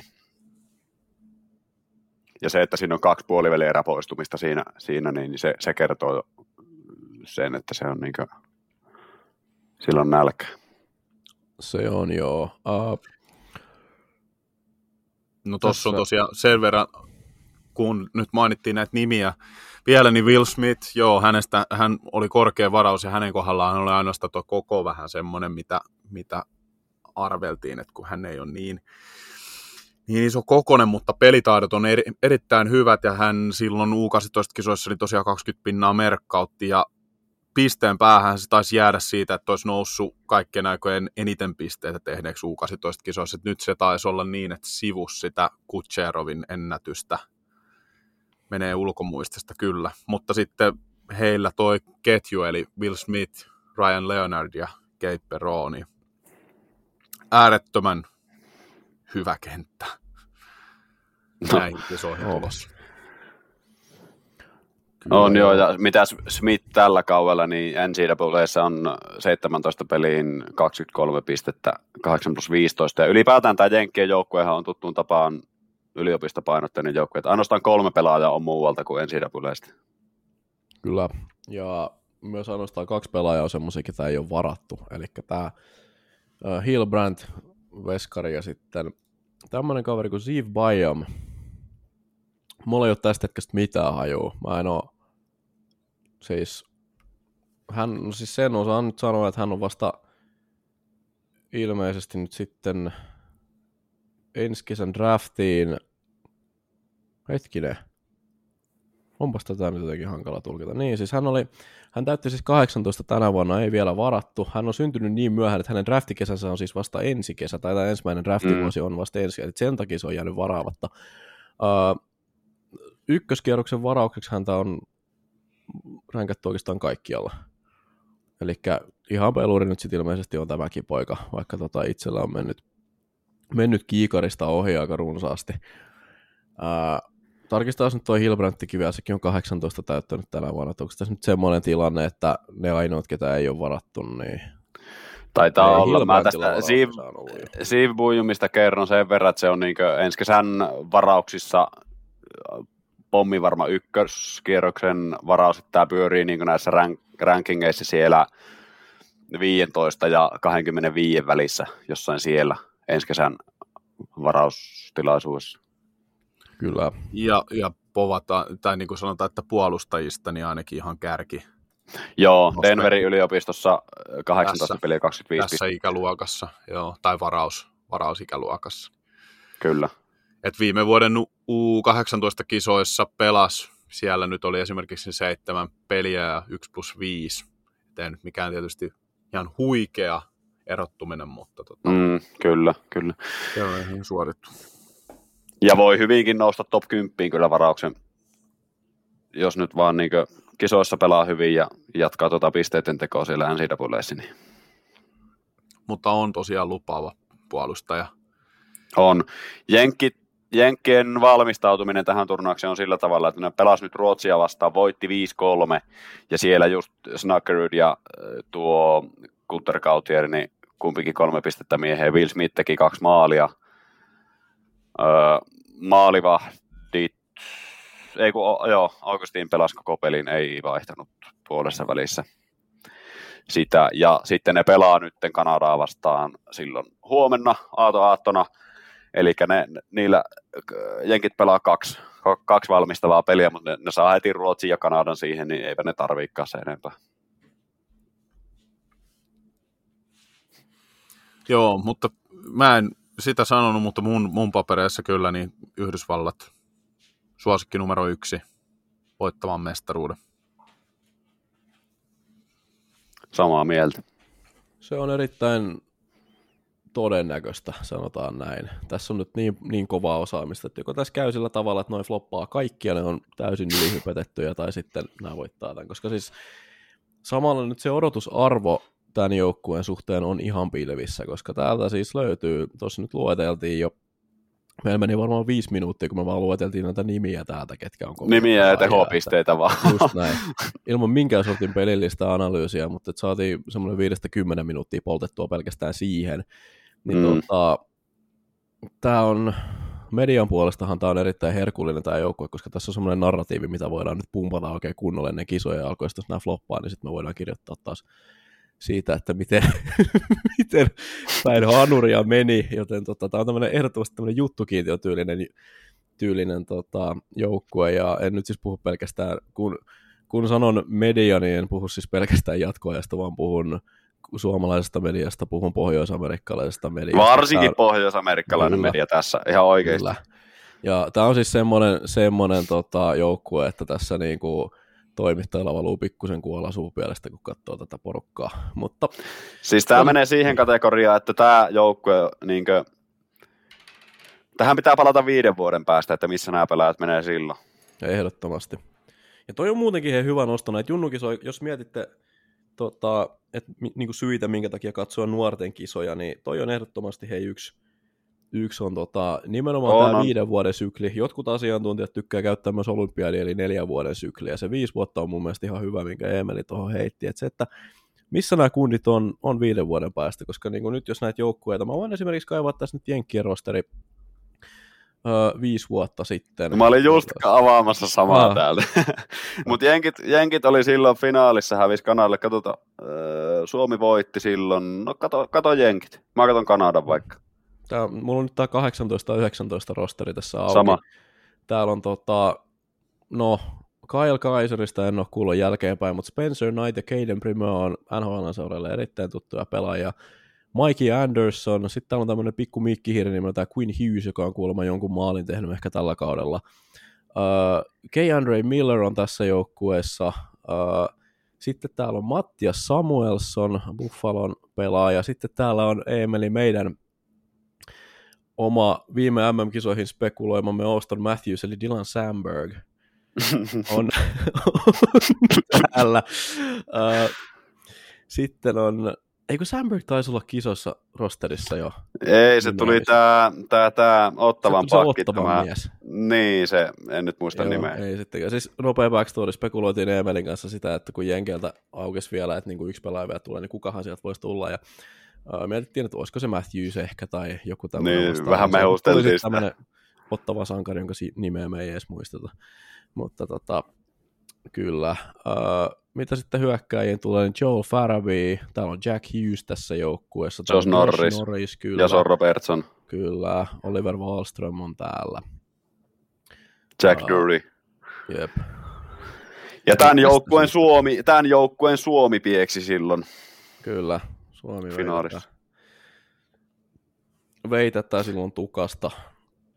Mutta pysytään nyt tarkemmin tässä vuodessa. Ei lähetä tuohon Kanadaan. Siellä pelasi Noah Dobsonia ja Evan Busardia ja Lafreniere ja muita. Mutta pysytään näissä kisoissa. Tuleeko Jenkeistä muuta sanottavaa mieleen? Eipä oikeastaan. Tämä on niin helppo analysoitava, että se on mestaruus tai suuri pettymys. Niinpä, se on, Finaali tai se on juuri näin. Aika lailla. Se on juuri näin. Mennään Slovakiaan seuraavaksi. Ja, ja tota, Slovakiasta äh, heitetään myös tämä tuttu pohjustus täältä, että miten viimeiset viisi turnausta on mennyt. Siellä on viime vuonna puolivälierätappio, sitä edellisenä vuotena ei mennyt pudotuspeleihin, ja sitä edelliset kerrat 1, 2, 3, 4, 5, 6, niin, niin puolivälierissä ulos. 14-15 kaudella voittivat pronssia, eli Slovakia on tämä on sitä alempaa keskipakkaa ollut vuodesta toiseen. Mutta onko se sitä tänä vuonna, Antti? No mun mielestä ainakin mä itse olen, on kovat odotukset, että Slovakian joukkuetta kohtaa. Mun mielestä heillä on, heillä on tosi paljon tässä potentiaalia. Heillä on periaatteessa parhaat pelaat, no muutamia poikkeuksia lukuun ottamatta, niin paras kokoonpano, mitä he voi saada – että nyt Simon Nemetsiä odoteltiin, mutta sattuneista syistä ei, ei pääse tähän joukkueeseen enää mukaan. Mutta muuten niin todella hyvä, hyvä porukka ja jo viime kisoissa esimerkiksi Suomihan ää, pelasi samassa lohkossa Slovakian kanssa ja he osoitti todella, pelasi tosi hyvää jääkiekkoa kyllä. Vaikka toki Suomi voitti silloin Slovakian ää, lohkoottelussa, mutta, mutta oli yllätysvalmiita ja veivät silloin Kanadankin puolivälierissä jatkoajalle, jolloin sitten Conor Bedard päätti, että hän niin kuin väkisin ratkaisee tämän ottelun, minkä sitten tekikin. Ja suuri osa tietysti tätä viime vuoden menestystä Slovakialla oli tämä Adam Gajanin huikea torjuntavire. Hänet valittiin sitten kisojen parhaaksi maalivahdiksi. Niin toki hän on yhä edelleen paljon vartijana tässä, eli hänen torjuntavire ratkaisee sit paljon sitä lopullista menestystä, mutta muuten joukkoja mun mielestä niin puolustushyökkäys, niin äärimmäisen yllätysvalmis ja mä koen, että on tämän lohkon kärkijoukkueet. Aha, tämä on lohkon kärkijoukkue. No onhan täällä, kun ruvetaan miettimään niin semmoinen niin ennakkoon, että varmaan niin Slovakia Sveitsi tulee olemaan se kaksikko, ketkä niin tappelee siitä, siitä kolmospaikasta keskenään. Ihan nopeasti, kun vertaa näitä kahta joukkuetta, Elite Prospectin ihan vaan niin katsomalla, kun nimet on peräkkäin. Sveitsillä yksi NHL-varaus. Slovakialla 1, 2, 3, 4, 5, 6, 7, 8, 9, NHL, 9, 11 NHL-varausta. No joo, okei. Okay.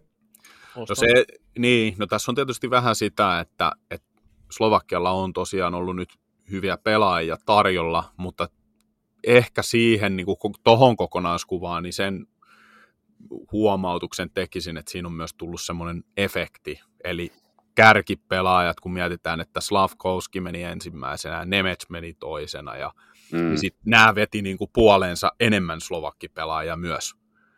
Eli, eli kaikkien arvo nousi tavallaan niiden kärkiyksilöiden kautta.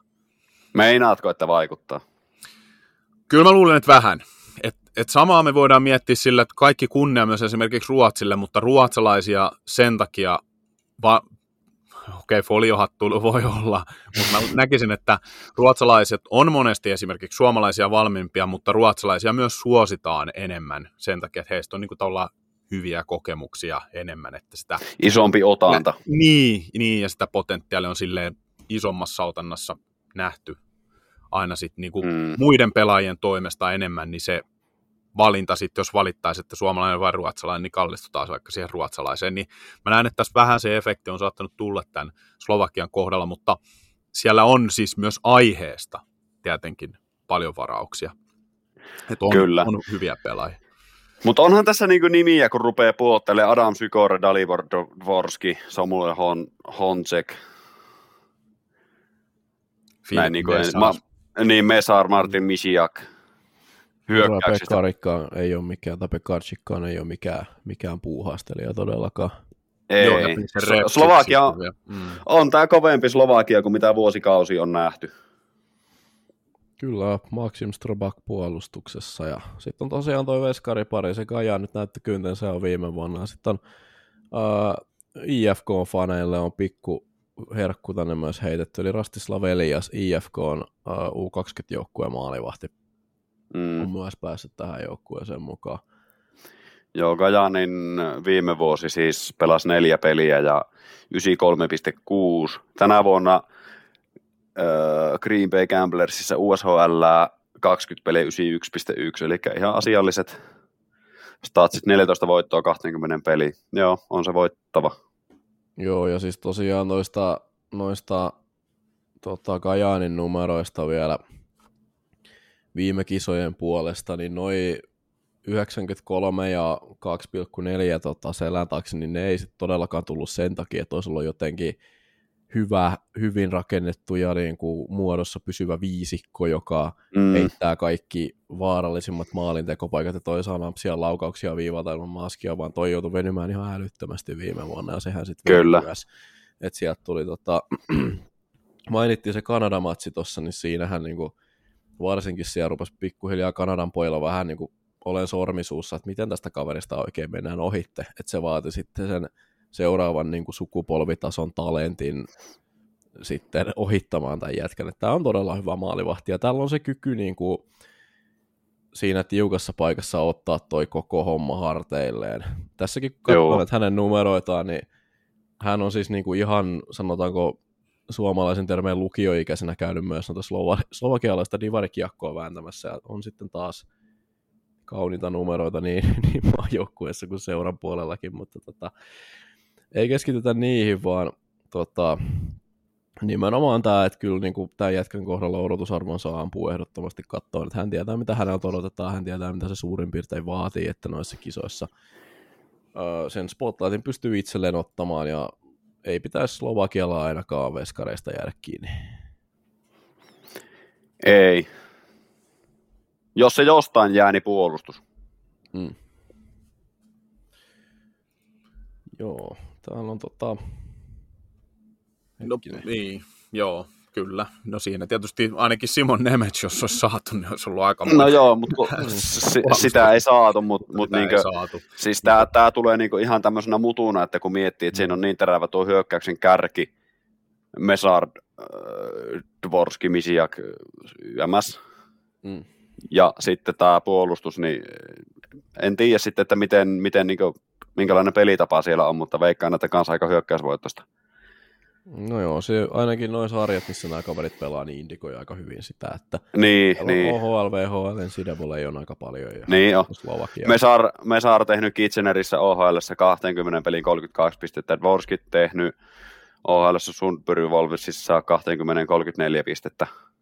Kyllä. Niin, niin, Kuka se- Radivojevic, jos menee, tota, jos menee kisoihin vielä läpi. Nämä on siis nämä rosterit, mitä meillä on tässä, niin nämä ei välttämättä, joku mainitsemamme, no ei, eivät tul, tule luultavasti tippumaan, mutta on se mahdollisuus, että näitä rostereja vielä muiden maiden Mm. mm. jääkiekkoliittojen puolesta karsitaan, koska aika on mitä on, ja mekin, jos me oltaisiin vaikka reippaana poikina aamulla aloitettu aloitettu tämä äänittäminen, niin luultavasti oltaisiin mainittu myös Kiiskisestä ja Väisäsestä jotakin, niin sitten jakson julkistumisen, tai ennen jakson julkistusta olisi jo tullut se, että tota, he eivät kisoissa pelaa, eli näin saattaa käydä myös näiden muiden joukkueiden kohdalla. Mutta jos tämä Radivojevic menee läpi, niin hän on siis 07, hän on tällä hetkellä 16-vuotias. Kyllä. Sitä kannattaa katsoa sitten ihan senkin perusteella, että hän on siis vasta 25, on hänen varauskesänsä. Ihan se, että miten kantaa miten kantaa häneltä. Hän on ruotsalaisen jääkiekkokoulun kasvatti, näin lyhyesti sanottuna. Mutta tota, sinne kannattaa myös pistää, siirtää katseet. Mitään sen tarkempaa analyysi ei ole muuta kuin, että hän on nyt jo sit pari SHL-peliä pelannut, eli hyvät kisat, vahva SHL-kausi ja saattaa olla tulevaisuudella korkeallakin tota, varausvuorolla sitten mennä, mutta siihen kannattaa myös keskittyä nyt tuohon jätkään. Niin, Suomihan pieksi Slovakian tuossa, tuossa harjoituspelissä 5-1. Ja tota, siinä pelissä ei nähty tehoja näiltä, ketä tässä nyt mainittiin. Joo. Joo, ei, mutta tota, siellä on... Äh, Dvorski ei tainnut olla Niin. peleillä. Joo. ja Honsek on palannut loukkaantumisesta, on kärsinyt siitä, niin ehkä ei ole ihan, ihan vielä parhaasti kissä myöskään. Että tota. Mutta siitä huolimatta, tosiaan Suomi voitti kuitenkin aika selvästi, mutta mä lasken silti. Tämä on, tää on niinku tavallaan mun kuuma väite nyt tähän kisoihin, että mä nostan Slovakian Tsekin edelle. Toi on kova. Mä en Jaa. jotenkin silti en luota, luota ihan niin paljon. Tämähän on semmoinen juttu, että tämä luultavasti ratkee, tai nämä, nämä kaksi jengiä luultavasti ratkaisee tämän toisiaan vastaan.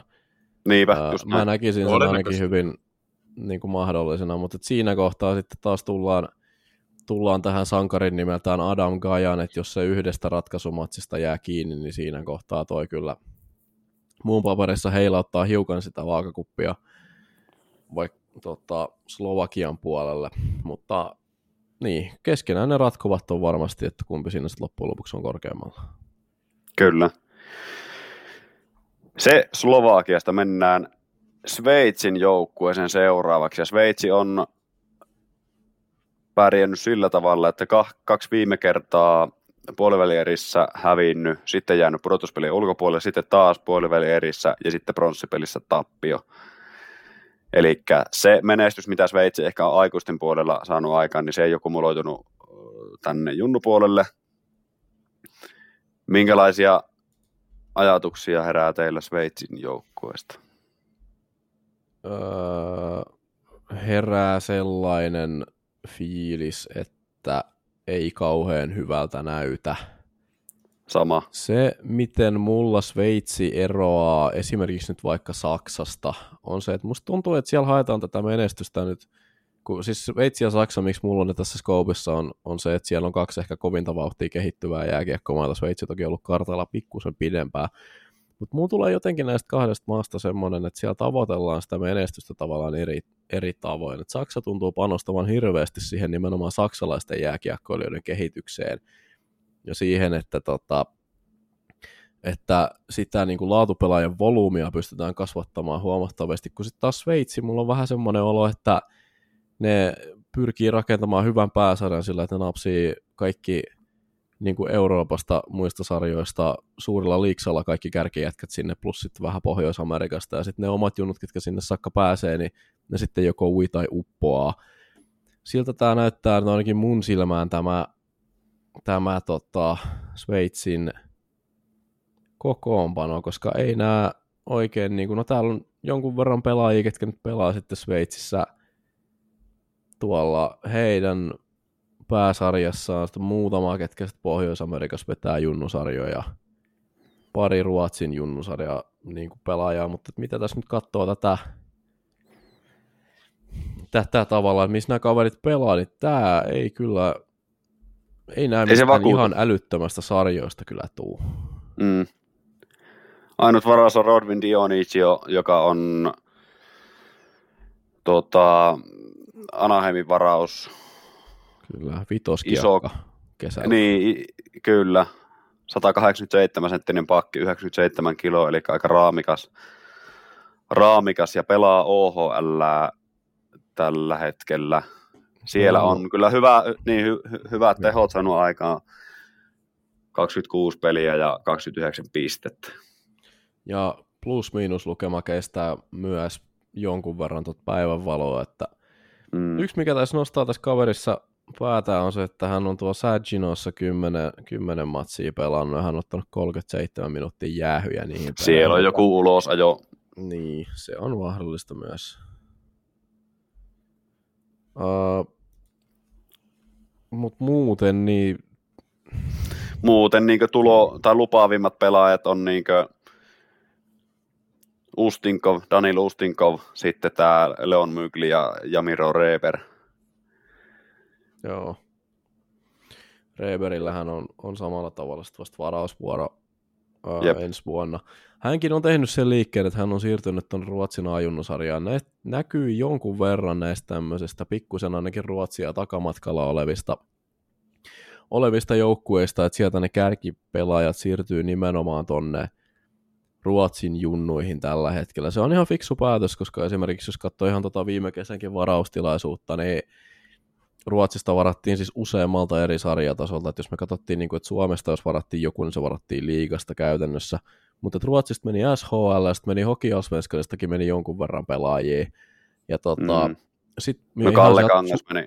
Niin, ja sitten ihan siitä niin kuin, siis sieltä ihan suoraan sieltä A-juniorisarjasta myös varattiin jonkun verran väkeä, että Suomessahan mulla ei tule niin kuin ikipäivänä mieleen, että jostain A-junnu ja SM-sarjasta varattaisiin suoraan NHL joku. Mm. Että tota, siinä mielessä toi on ihan fiksu. Niin, päätös. Kalle Kangas on ainut, joka varattiin. Mm. Mm. Mutta joo, ei varmaan kannata tuohon Sveitsiin takertua sen, sen tarkemmin, kun meillä ei sen tarkemmin ole sitä sanottavaa. Maalivahti Evan Hy- Hye on e, entisen ranskalaisen NHL-vahti Cristobal Hyetin poika. Se on niin mielenkiintoinen. Tämä Evan pelaa OHL, eikö VHL Regina Patchissa tällä Joo, hetkellä. vielä yhtenä pelaajan nostona, niin Leo Braillard on sitten taas tämmöinen, jota, jolta voi odottaa maaleja sitten Sveitsin joukkueessa. Hän on pelannut VHL ja mm. siellä on osunut, mutta, mutta tosiaan muuten niin aika, en usko, että ehkä on niin kilpailukykyinen joukkue Sveitsillä kuin viime vuoden U20-kisoissa oli, että oli Jep. haastamaan näitä kärkiporukoita tämän vuoden. Kyllä, tämä useampi 17-vuotias tässä nipussa se kertoo myös jonkun verran se. Eikö se Viimeisinä se... ja niin. Mä kysyn vielä tähän, että eikö se ollut nimenomaan, se, eikö se ollut nimenomaan Sveitsin päävalmentaja, joka joskus antoi sen tota, Joo. sen legendaarisen haastattelun Kanadasta, että miten sä niinku, mitä sä niinku odotat, että mä sanon tuohon, että siellä on ykköskierroksen varauksia joku kymmenen ja meillä on yksi NHL varattu pelaaja. Mitä, mitä mun on tarkoitus tuohon vastata, että miten me voitaisiin kilpailla yhtään missään mitenkään? Niin, että ei, ei meillä ole mitään mahdollisuuksia. Niinpä. Se on ihan totta. Ää, viimeisenä joukkueena ja vähäisimpänä joukkueena mun mielestä käsitellään Norja seuraavana. Eli Norja nousi nyt tähän A-sarjaan, A-sarjaan täksi kaudeksi. Siellä on muutama tuttu nimi, nimi siellä joukkuessa, eli esim. Felix Granat, Philip Granatin veli. Tuleeko teillä muita tämmöisiä nostoja? Eipä oikeastaan tuu. Mikael Siis Bra- mm. Nygård on ensi kesällä varattavana ihan mielenkiintoinen pelaaja. Joo, hänestä puhutaan kuitenkin aika kärkiprospektia tuohon tulevan kesän varaustilaisuuteen, että hän pelaa Ruotsissa Hokialsvenskania tällä hetkellä ja Kyllä. Se on niin näiden varaus... pelaajana pidetään, Kyllä. tosi hyvä siinä. Ja sitten vielä niin tuohon vähän Granatin kanssa samaa sarjan Sander Wold, joka pelasi Kanadan juniorisarjassa, hän on sitten Eskil Woldin pikkuveli, eli Eskil Wold, joka pelasi HPKssa viime kaudella ja tällä kaudellakin vielä muutaman pelin. Kyllä. Tämä Bransek Nygård, niin hänet on niin ränkätty tonne 10-20 väliin ja korkeimmillaan jopa yhdeksänneksi ensi kesän varaukseen, että ainoa semmoinen, minkä takia Norjaa voi seurata, on tämä kaveri ehkä. Aa, No, Noah Steen, suosittelen- Peter Westerheim myös pelasivat MM-kisoissa viime vuonna, miesten kisoissa siis. Joo. Uh, Norjaa, tohon otan kantaa sen verran, että Norjaa kannattaa seurata ihan sen takia, että ne taistelee hengestään nämä äijät täällä. Niin kuin Mm. mm. näin joukkuetermein. Uh, eli heillä on hyvin paljon, sanotaan, että jos niin kuin vaikka jollain Suomella, Kanadalla, JNE on niin kuin mitali hommien ja ylpeyden takia paljon pelissä, niin näillä on sitten vähintään saman verran sen suhteen, että pelaako he ylhäällä vai pelaako he sitten tuossa Mm. alemmassa sarjassa taas äh, sitten seuraavaksi. Äh, jos nämä menee jatkoon, niin nämä luottaa, luottaa käytännössä ruotsalaiseen jääkiekko-oppiin. Eli niin kuin äsken tuli käytyä tuo läpi jo, niin täällä on Ruotsin junnusarjasta ja tota, Hockey Allsvenskarista sitten niin kuin Norjan lisäksi. Sitten on pari, tota, pari noita Pohjois-Amerikkalon junnusarjoja. Täällä on myös sitten tämä PCHLstäkin mahtunut yksi pelaaja tänne mukaan. Se on jo Joo, pikkunen Se on jo kurotus. Se on jo pikkunen kurotus, sanotaan näin. Mutta Kyllä. Tota, se on ihan totta. Norja taistelee hengestään suomalaisella päävalmentajalla. Krister Nylund on siellä. kyllä. Ö, oli, oliko FPSn valmentaja aikaisemmin, Joo. muistanko? Oli, Joo, oli vai? kyllä. Joo. Oli itse asiassa tällä kaudella jo FPS valmentajana, mutta erotettiin just tässä Hmm. kuun alkupuolella, että oli itse asiassa 12, tai no 11 päivä tiedotettiin hänen potkuista. Mutta hänellähän on Joo. tosiaan tämä, että miksi hän on nyt kuitenkin Norjan juniorimaajoukkueen päävalmentaja, niin hän on itse asiassa valmentanut, hän on pitkä tausta tuolla Norjassa, että yli, yli 11 vuotta valmentanut junioreita siellä ja ollut sitten viimeiset edelliset neljä, neljä vuotta niin alle 18-vuotiaiden maajoukkueen päävalmentaja. Joo.